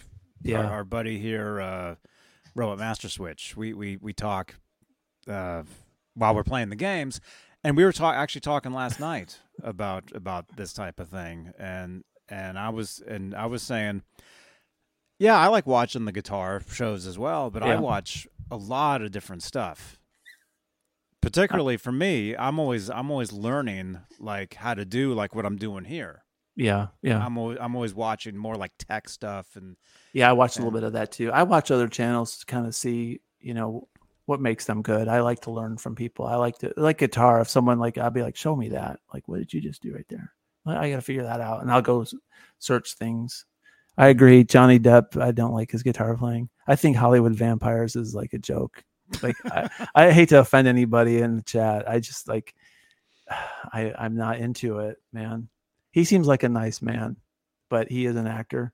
But uh anyway, yeah, I'm with you. I don't I don't really I don't I don't really care for his music, but that's okay. I mean, uh it's not the spaghetti I like to eat, you know. Um Mhm. So I've never but- I've never heard him play the guitar, but I was thinking about doing the YouTube series or a video on my Van Halen merchandise, like the stuff I've collected over the years. Like I don't have a ton of it. You probably have like eight times more than me. But I was thinking about showing like tour shirts and uh I've got stuff like that. You remember that magazine called the VH Inside? Yes. Yeah, I used to buy stuff from them and uh Yeah. it, it's but I guess they gave they they stopped and it's now the Van Halen store, but I bought the Van Halen truck. You remember the tractor trailer truck? Yeah. Yeah, I've got the Van Halen truck. That sucker was 75 bucks back in like 2000. That's like today's money. That's like 500 bucks for that truck. But I still Yeah. have the Van Halen truck. And it was a uh, black truck with like a, a big like red uh Sammy era VH on the side. It's or something, yeah, it's right? got the Van Halen rings on the side of the the truck out of the trailer, and it's you know it's not huge. It's only, you know, it's like that big. I mean, it's like a small truck, but Hmm. I got the truck, man. So I was thinking about showing some of that stuff. Got a bunch of definitely, yeah. definitely, definitely, man. Yeah, I, I, I was, uh, I subscribed to Van Halen Inside back then. Actually, I know the guy that ran the entire thing. We actually used to talk. On that's cool. Yeah, We we both lived in Nebraska back in in the '90s, and and and I found he used to run. He used to sell uh, uh, live videos. It was called the Eruption Video, actually. Huh. And so that that's how we met because he had an ad in the in the local paper, and I called him up, and we would just talk. Van Halen, like he'd be telling me, "Oh, did you know there was there's bootleg videos of this show?" And like he had everything, every everything there is. And then later on, later on, uh, he starts doing this this magazine called The Inside, and then that morphed into Van Halen Store, and now he's running Van Halen News Desk. cool. I love those catalogs. I I subscribed and got the magazine, but they only sometimes they wouldn't send me one. I'm like, come on, man. you know, it was I, I knew it was a shoestring operation, but I was like, where's my issue? What's this one dude say in the chat? I gotta go see what. Which Says you- one? You, got to go to the something store in Berry Hill, some studio. Uh, I did they say it. that? Okay, it says, "Oh my God, Marty, you got to go to." Holly says it. To Oh. uh, to Mike Simmons. Mike VH. Simmons Van Halen door in Berry Hill at Blackbird Studio. Okay. Do you know where that is? Yeah, yeah. Let's go. Someone told me about Mike Simmons, a friend of mine that I played with once. When I was like, "Man, you remind me of that dude. you need to meet him." And I'm like, "Hook me up, man. I can't just go in and knock on the doors of some of these places. Be like, who are you? What's going on?" like, hey, someone told me on the Johnny Bean show. Actually, Nashville's a pretty walk up town. They'd probably be like, "Oh man, come on in, man, fellow fan." They'd, Yes. they'd be like, Some places would be right, right. Nashville still, I mean, it's growing. It's pretty big, but it's uh, it's still friendly. Uh, you got you, people are supportive. You know, it's Mhm. uh, so it's not a, com- a complete jungle. It's not as safe as it used to be. Nashville's got a lot of. We used to never have anybody get shot in Nashville, and now people get shot every day, and our interstates are terrible. I mean, it's more people have moved here in the last decade than probably any place. I think we have the biggest boom of anybody. Mhm. But uh, our problem is, is we don't we don't have any public transportation, and uh, we didn't expect to get so many people to move here so fast. So our road systems aren't quite wide enough, and uh, I've never been. I have never been there. I'm gonna stand. So it's a nice place, but yeah, I mean, it's not fun to try to get anywhere anymore. It's no matter what time of day. You know, it's like getting stuck on the 405 or something. Not quite that Hmm. bad, but I still love it. I need to meet this guy. I hope he would love me. I would like to. I need to. That's one goal I got to make this year. I Don't go downtown. My goal my well my my goal last year was man i'm gonna Don't go to that Denny's. my goal last year was i got to do better at youtube i got to try to actually make content and try to do this just for fun and i'm doing all right with that so i feel like i've kind of done that but i think my goal this year needs to be maybe i need to get out and make some more connections, uh, like Holly suggested. And you know, my band plays downtown. Once I play in a cover band that does metal, and we play at, at a place called Bowie's frequently. Bowie's is a pretty nice little place on Third Avenue. But uh, it's cool because Nashville, you got constant tourism. Tourists are down there, and they they love it, Mhm. man. They all take pictures of you, and you know it's their weekend in Nashville, and they're like, "Oh, I'm here." And it's like, "Cool, now go home." take a picture. I don't know. Nashville's got this thing. It's it's kind of cliche, but we have this, and it's probably in other cities too. But I've never seen it like it is here. But they have these party buses that are like double decker buses, and they're like those guys that ride the bu- they, they ride a bike and there's like a whole bar like connected. well, they have those? yeah, they have those. They've kind of trimmed back on those a little bit because someone got killed one like a year ago or something. Oh, no. Yeah, somebody got run over or something by one that fell off drunk. But um, Oh my god. the governor. I'll, I'll be right back. I got I got to get a drink real quick. No, you're cool. But um, what I was talking to y'all about was is there's these uh, bachelorette parties that come into Nashville. People, these bachelorettes, I, I love them. They're wonderful women and ladies. They're a lot of fun. But you go down in Nashville on a Friday night or a Saturday night, there's several of these double decker buses that drive around everywhere, and they're playing country music as loud as it'll go, and they got neon lights decked out on these buses, and there's no roof on it, and every woman's got a margarita the size of a 10 gallon hat in their hand and they're all laughing and singing and it's fun but it's uh that's kind of what it's turned into downtown for the most part uh, as is that type of scene when it used to be a little bit different where you would see a lot of country artists and songwriters and people promoting their albums and now it's kind of like you get the publicized commercial uh, aspect of it. But that's growth. That's it's uh, brought a lot of brought a lot of people and business to Nashville. The economy seems to be doing good here still, pretty much. But it's it's a little annoying when you're loading your gear out of a club at midnight and three party buses go by you and they're screaming like crazy and it, happens every time. I, I got out of this corporate gig I did the other night. I played this, you know, I was played for a couple hours. It was real, it was a real easy gig, but I'm loading into this gig. It's just getting dark, and right right before you know Nashville starts to get crazy when it gets dark, and right as I'm I'm bringing my last load into this this hotel, the party bus comes down the street, and I hear, dun, dun, dun, dun, dun, dun. you know, you can hear it for miles. It's Shania Twain, and 30 drunk women on the bus go, "Let's go, girls!" And I'm like, "Oh hell." It's on, man. It's 7:30 in Nashville on a Friday night, and the party buses are rolling. And the guy next to you was like, "I played the solo on that." I know, right? And and little do you know, you look out in the crowd, and and it's you know Dann Huff is like two feet away from you.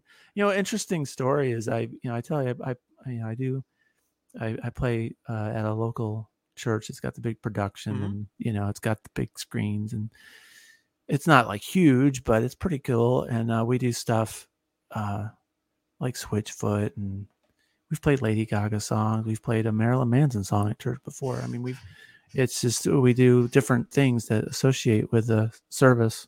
It's very um we we you know we try to get younger people in, and it's a nice place. But my story is is uh Dann Huff. Dann Huff is a guitar player. He produced Megadeth. He was on Shania's albums. He he's a big session guy. He played in the band Giant in the '80s. He's a great singer. He's a shredder.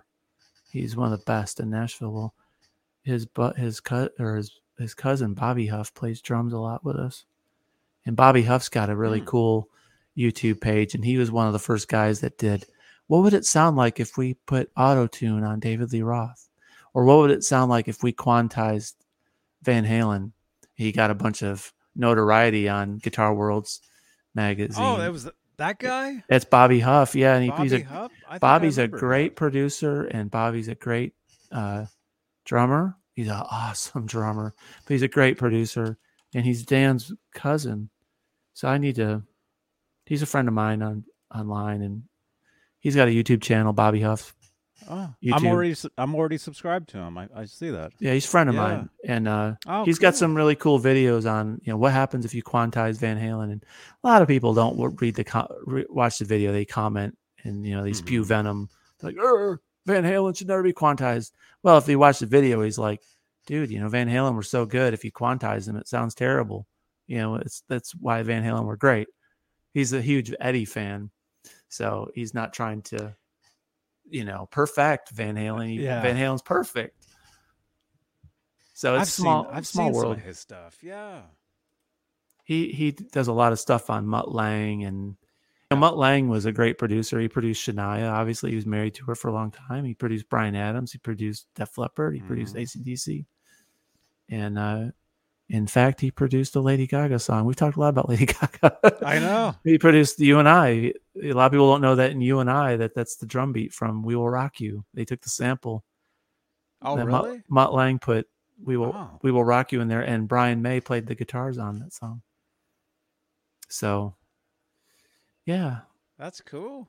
yeah, little tidbits of information you learn when you meet someone and they tell you this and they tell you that, and that's one cool thing about being in Nashville. It's still small enough where you can meet people. Like I go to one of the guys that goes to our church. His name is Wayne Moss, and Wayne is the guy that played the guitar on Pretty Woman. He's like this this dude who's like seventy. Man, he looks he looks like uh, he should be in the Stones. Uh, he's really cool, and uh, he's a local legend. He's done so many thousands of sessions, but he's like uh, I always remember he's the guy that played. He played the original Pretty Woman lick. He was that guy for Roy Orbison. Really? Yeah, Dang. Roy lived here in Nashville. I live, I live, you know, 15 miles from where Johnny Cash's house was, and all the old school country stars. You know, Trish Yearwood lives down the street from me. Uh, I never see her. She lives. She's got a gate and a hill, and You're like Yeah. this. yeah, and Reba, you know, Reba McEntire's got a big horse ranch on the side of the lake up here, and and uh, you know the Mandrell sisters. Uh, of course, Roy Orbison doesn't live here anymore; he's he's dead.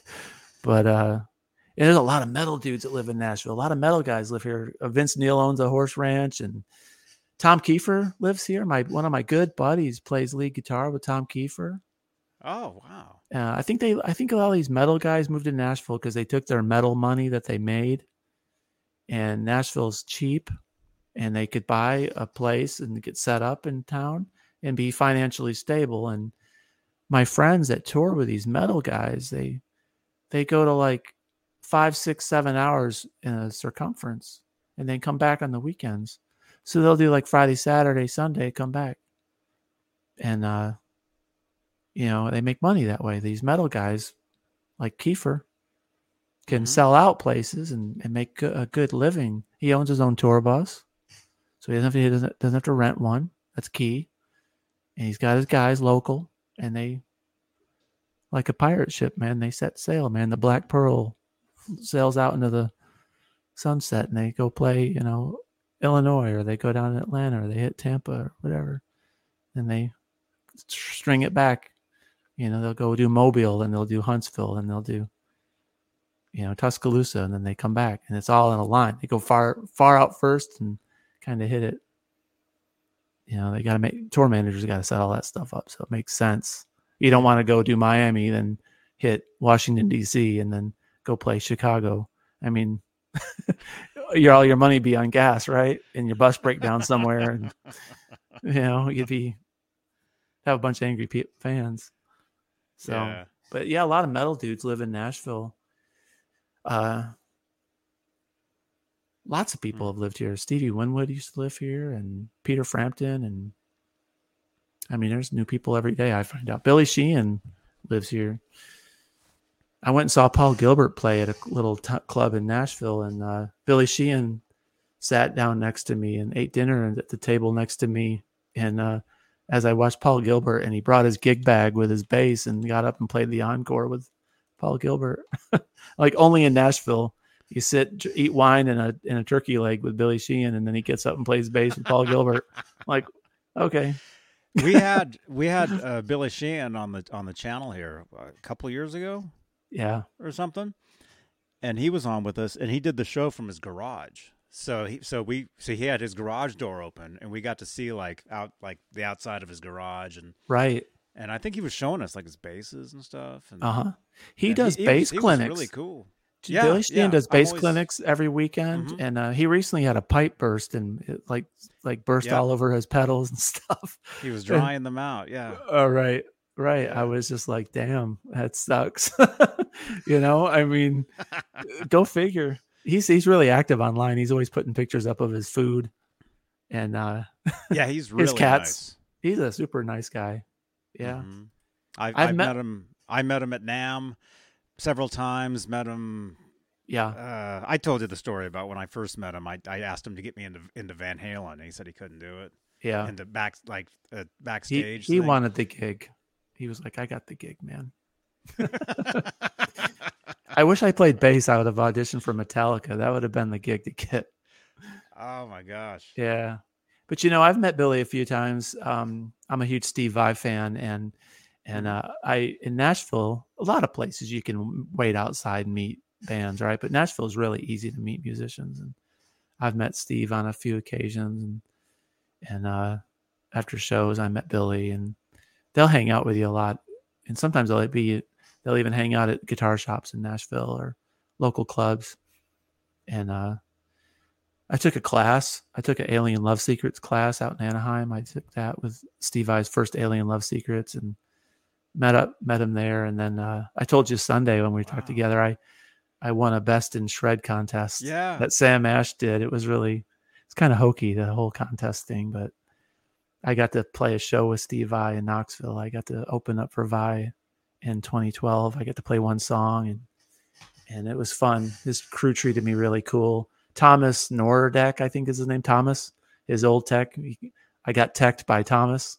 He brought me my chords and set up my amp and and uh yeah, it was neat. I got to go backstage and I get to held, hold Steve Vai's uh JEMs, all of his JEMs, play him. I got to hold the guitar that was the alien guitar on the Ultra Zone, the one that lights up all weird colors and Whoa. I got to look through all of Steve's wardrobe, all his crazy costumes, and Got to dig through his stuff. he's a cool dude, you know. And and it's like I didn't talk to him about music. We hung out for a couple hours after that show, and and I asked him about his bees. He he's an apiarist. He does bees, beekeeping, and uh, he's Really? from yeah. He's he's really into bees. He makes honey, and uh, and uh, I don't know if he sells it. He probably just gives it to like his neighbors and stuff. But um, he loves bees, and he's from Long Island, and I'm from Ithaca, which is completely different than New York City. Ithaca is like hippie town, like nothing up there, nothing.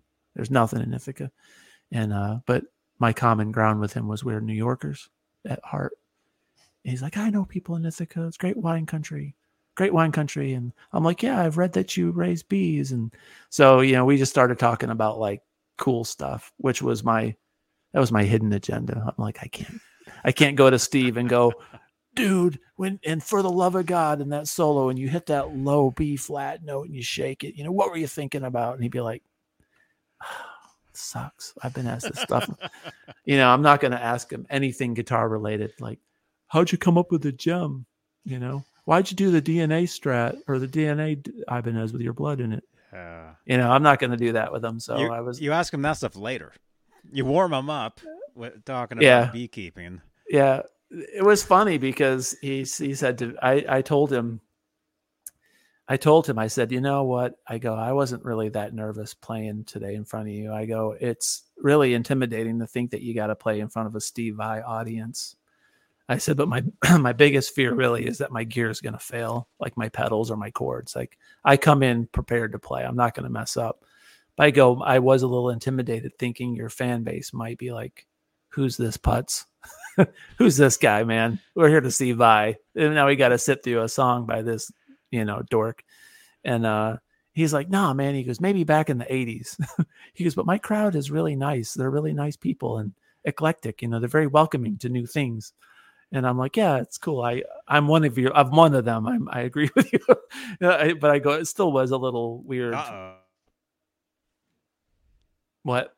Did you lose me? Oh, I- oh, I'm still here. No, my, my internet's getting weird. oh, okay. I probably looked weird for a second. No, you didn't. You looked fine. Oh, But it was it was fun playing that show with him and and uh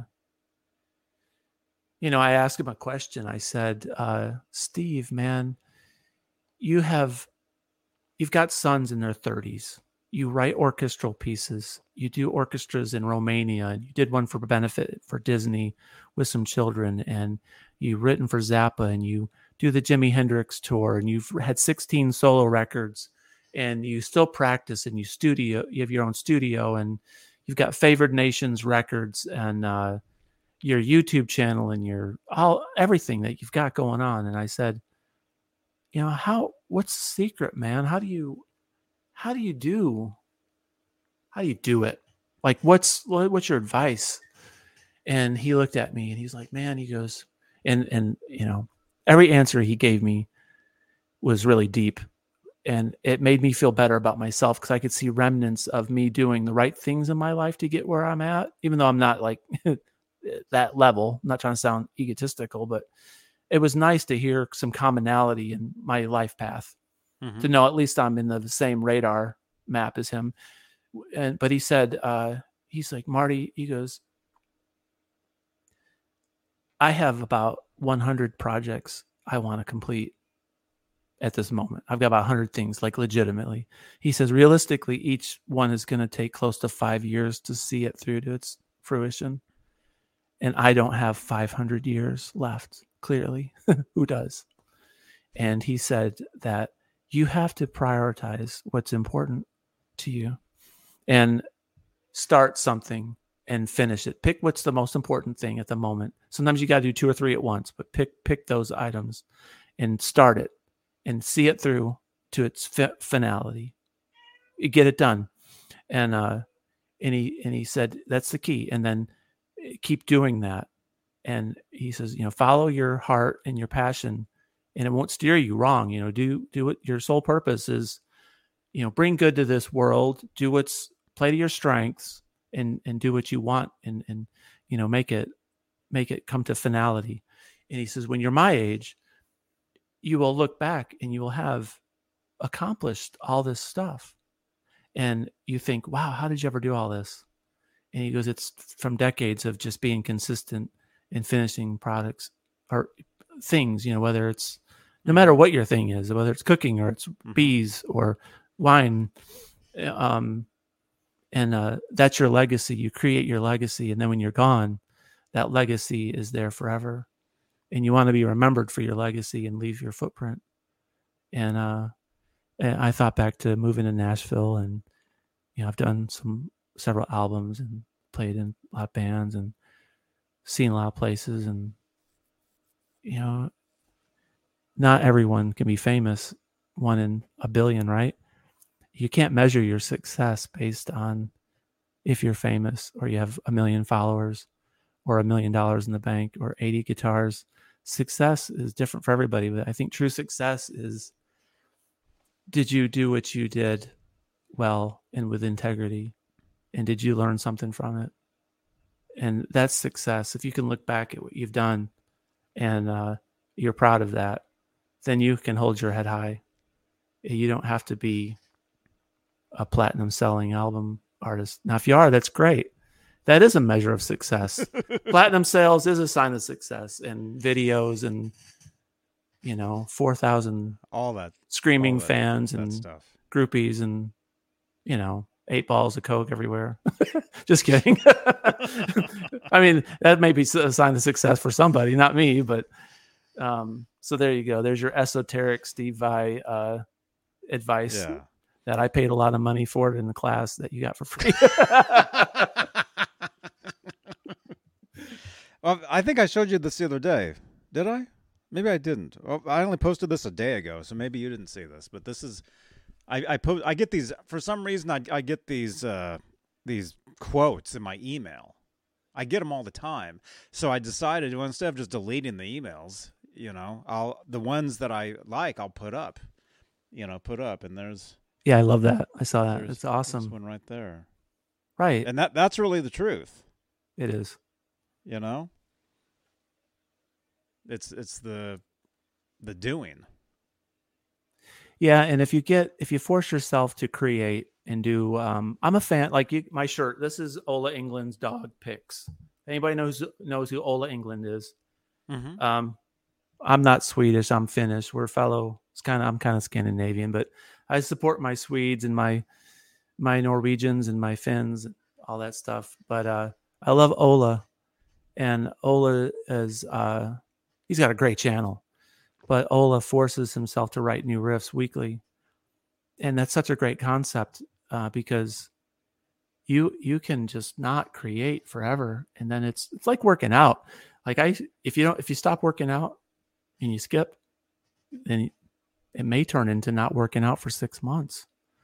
Um, it's easy to fall off the horse, right? And uh, I love the fact that Ola writes riffs, and it's to inspire him to uh, just to come up with ideas, and it's also geared at inspiring his viewers to do the same. So it brings positivity and creativity for everybody. He said he uploads a drum track in stereo, and you can download it for free. And he inspire. He says, "You send your riffs into me, and people." He, he does a riff challenge, and uh, it, everyone's stuff sounds so different, and they're completely different songs. But the point is, those people sit there and they they write these things. They get out of their box. They get become better players.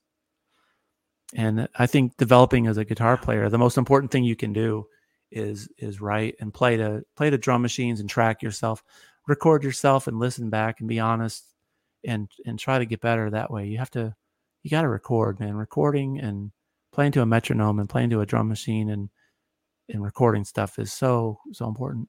And you can go back and you can listen to it and uh, you can go, "Wow, I've gotten better." You hear you hear yourself improve. Otherwise, you don't really you can't you don't have like a gauge unless you got some old video or something that you go back and watch. But it's a chronological uh, collection of your talents. That's kind of, you know, like I said earlier, it's in it's immortalized. You can go back and listen. It's hard to go back, but it's really gratifying when you go back, like f- something from two years earlier, and you're like, "Wow, that was good." When you can finally say that honestly, and not go, "Ooh, I bend that note. I I might used to bend my notes sharp." But when you but when you know when you stop hearing yourself bending notes sharp, you're like, "I got that." That's a good feeling, but you only get that through self analysis, and I th- I truly think recording is the answer to that. I've been recording since I was 18 on four track cassette.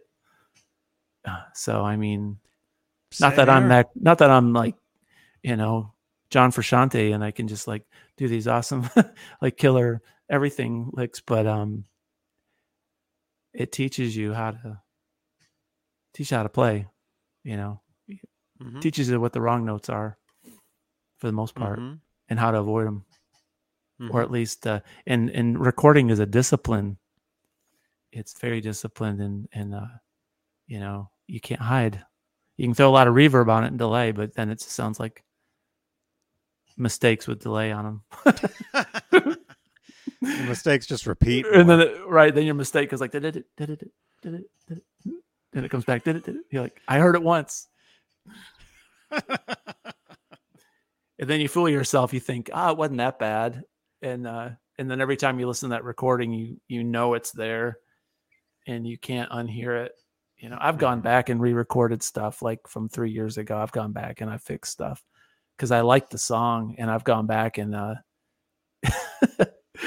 i had to fix a solo um and edit it i just couldn't take it, it like the song was done i spent a lot of time but i had to go in and took me forever to try to get the same tone, but that'll drive you crazy, you know, once it's on tape.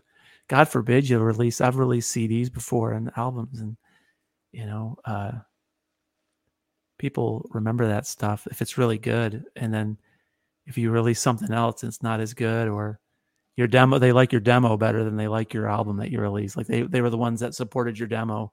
And then you put out your album and they're like, man, the demo had so much energy. and you're just like, oh man, you know, what do you do?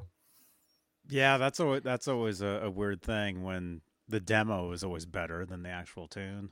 Yeah, I heard that Alanis Morissette's Jagged Little Pill was the demo. I heard she did a whole produced album with uh whoever Glenn that Ballard. Glenn Ballard did it. Glenn yeah, and I I read that maybe it was just her scratch vocals, but anyway, Jagged Little Pill is like a demo because the the real thing didn't cut.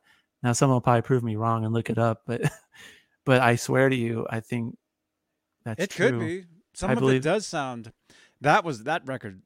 That's all I actually. That's all I listened to was that album for a, for a time back in 1995, 96. Yeah, anybody, uh, all of us that were, yeah, yeah. That Alanis, record was huge. yeah, Al- Alanis was like an atomic bomb in the alternative era. She was a nuclear bomb, man. She was uh God, she's like Jesus. I'm now now everyone's gonna burn my records like they did the Beatles. I don't mean she was Jesus, all right, everybody. I I mean she was like uh people would just like flock to her. They didn't they thought she was like the second coming. Actually, no, she was. No, no, she she actually played God in a movie. Oh really?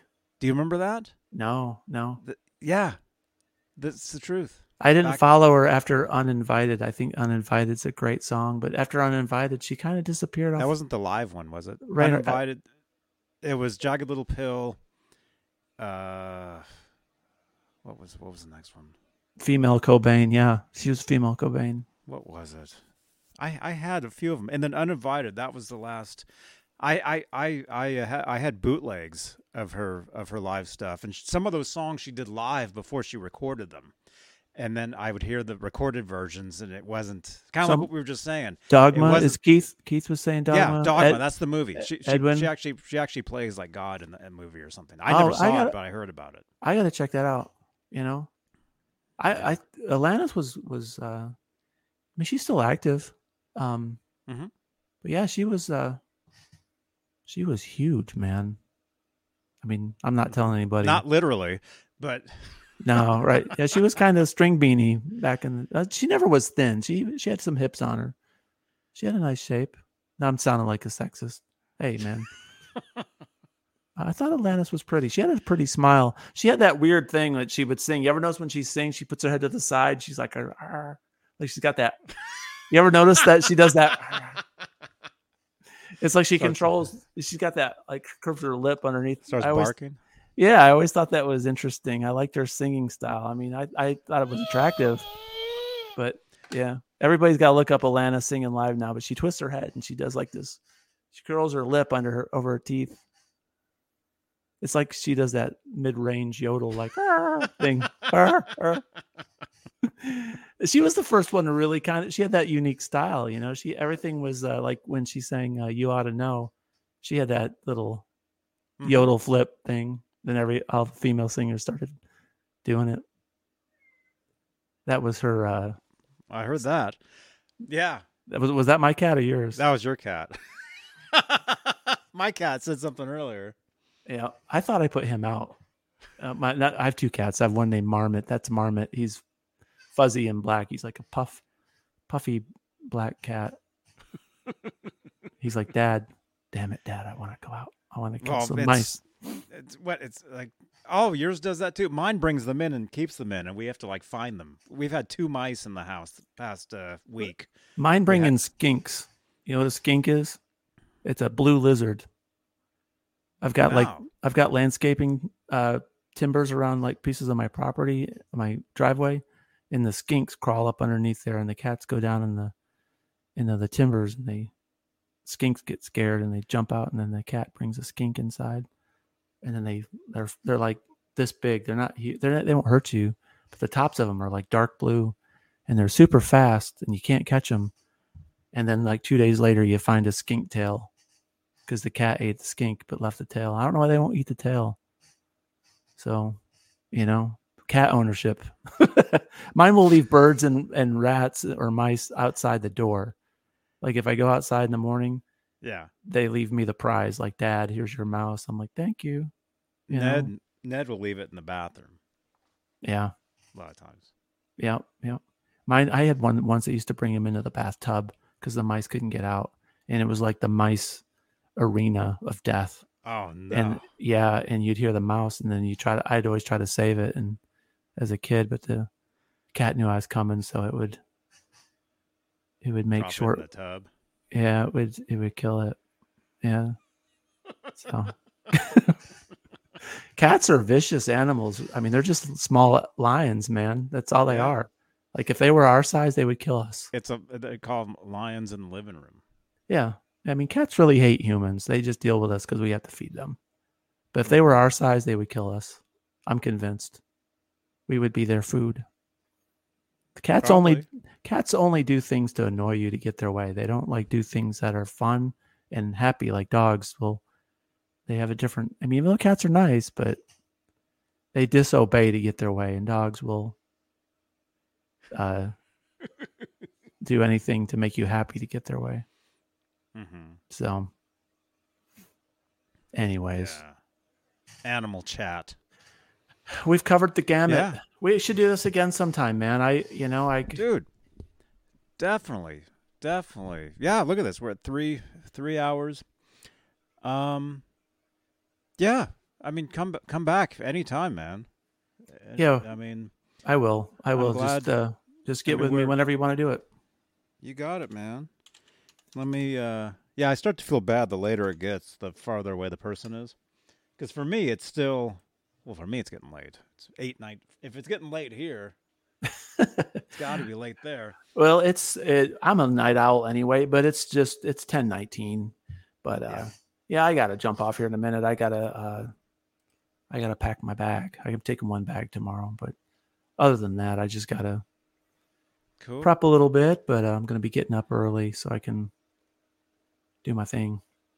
right on. So Right on. Well, hey everybody, check out Marty his channel.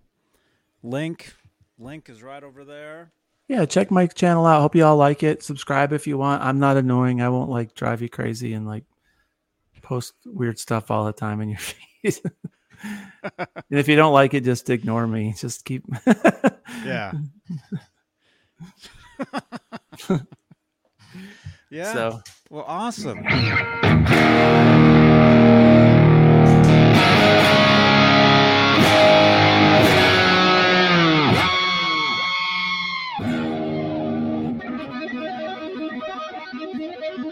There it is.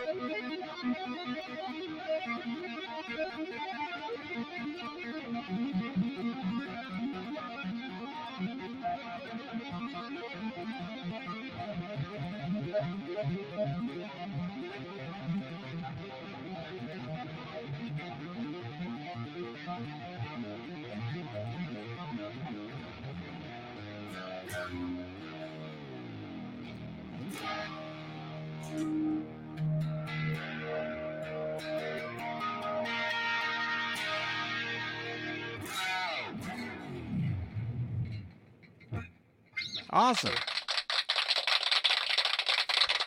Thank you know- so much. you're welcome. Just thought I'd play a little bit before we went out. We went out since it is a, a Van Halen show. You know, we didn't really do any playing tonight, but that's all good. I like I to actually, talk. I actually play on Sunday nights. I do all that stuff you just did. I do on Sundays. Yeah, I've actually seen some of that. I, I I dig it, man. I will uh I will tune in next time and uh drop you a like and a comment. We'll chat. But uh Awesome. yeah, let's do this again, bro. I appreciate it. I thank you for your time. Thanks for everybody for sorry I, I didn't answer really any questions in chat. I, I I apologize. I can't really see it too good from back here. Kind of do. But thanks for your There- support and uh I re- enjoyed being here tonight. It's been a lot of fun. Yeah. Thank you so much, man. And you guys, yeah, check out Marty's channel. Leave comments down below. And I know it's getting late. Just really quickly, really quickly, thank you so much, channel members. Thank you for all your support. Join us tomorrow night, Saturday Night Live with your host, John BL. Uh, we've got some uh, cool stuff we'll be talking about. Um, and then Sunday night string chain show on Sunday. And let's see, NAMM. We didn't even talk about NAMM, but NAMM show coming up. So keep it on the channel right here. I'll be live from NAMM next Friday, Saturday, Sunday. Maybe some really cool stuff Monday as well. So we'll see you guys. Thank you so much. Have a Um, happy and safe Memorial Day weekend and eat lots of barbecue chicken and Mmm. and uh, good food and Sounds good right now. Spend time with family. Right? Yes. Yes. All right. Rock on, everybody. Smash that thumbs up, subscribe. Bye, everybody. Thanks for your support. Bye bye. Johnny Bean TV.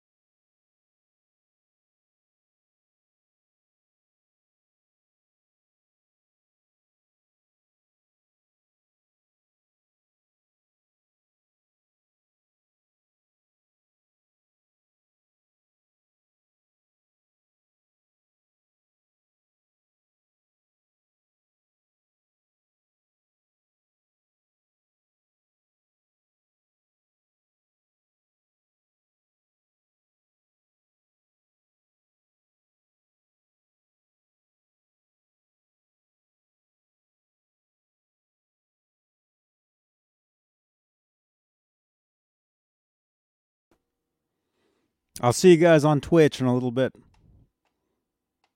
You guys got to jump over to Twitch. We have a great time over there as well. All right. Good night, everybody.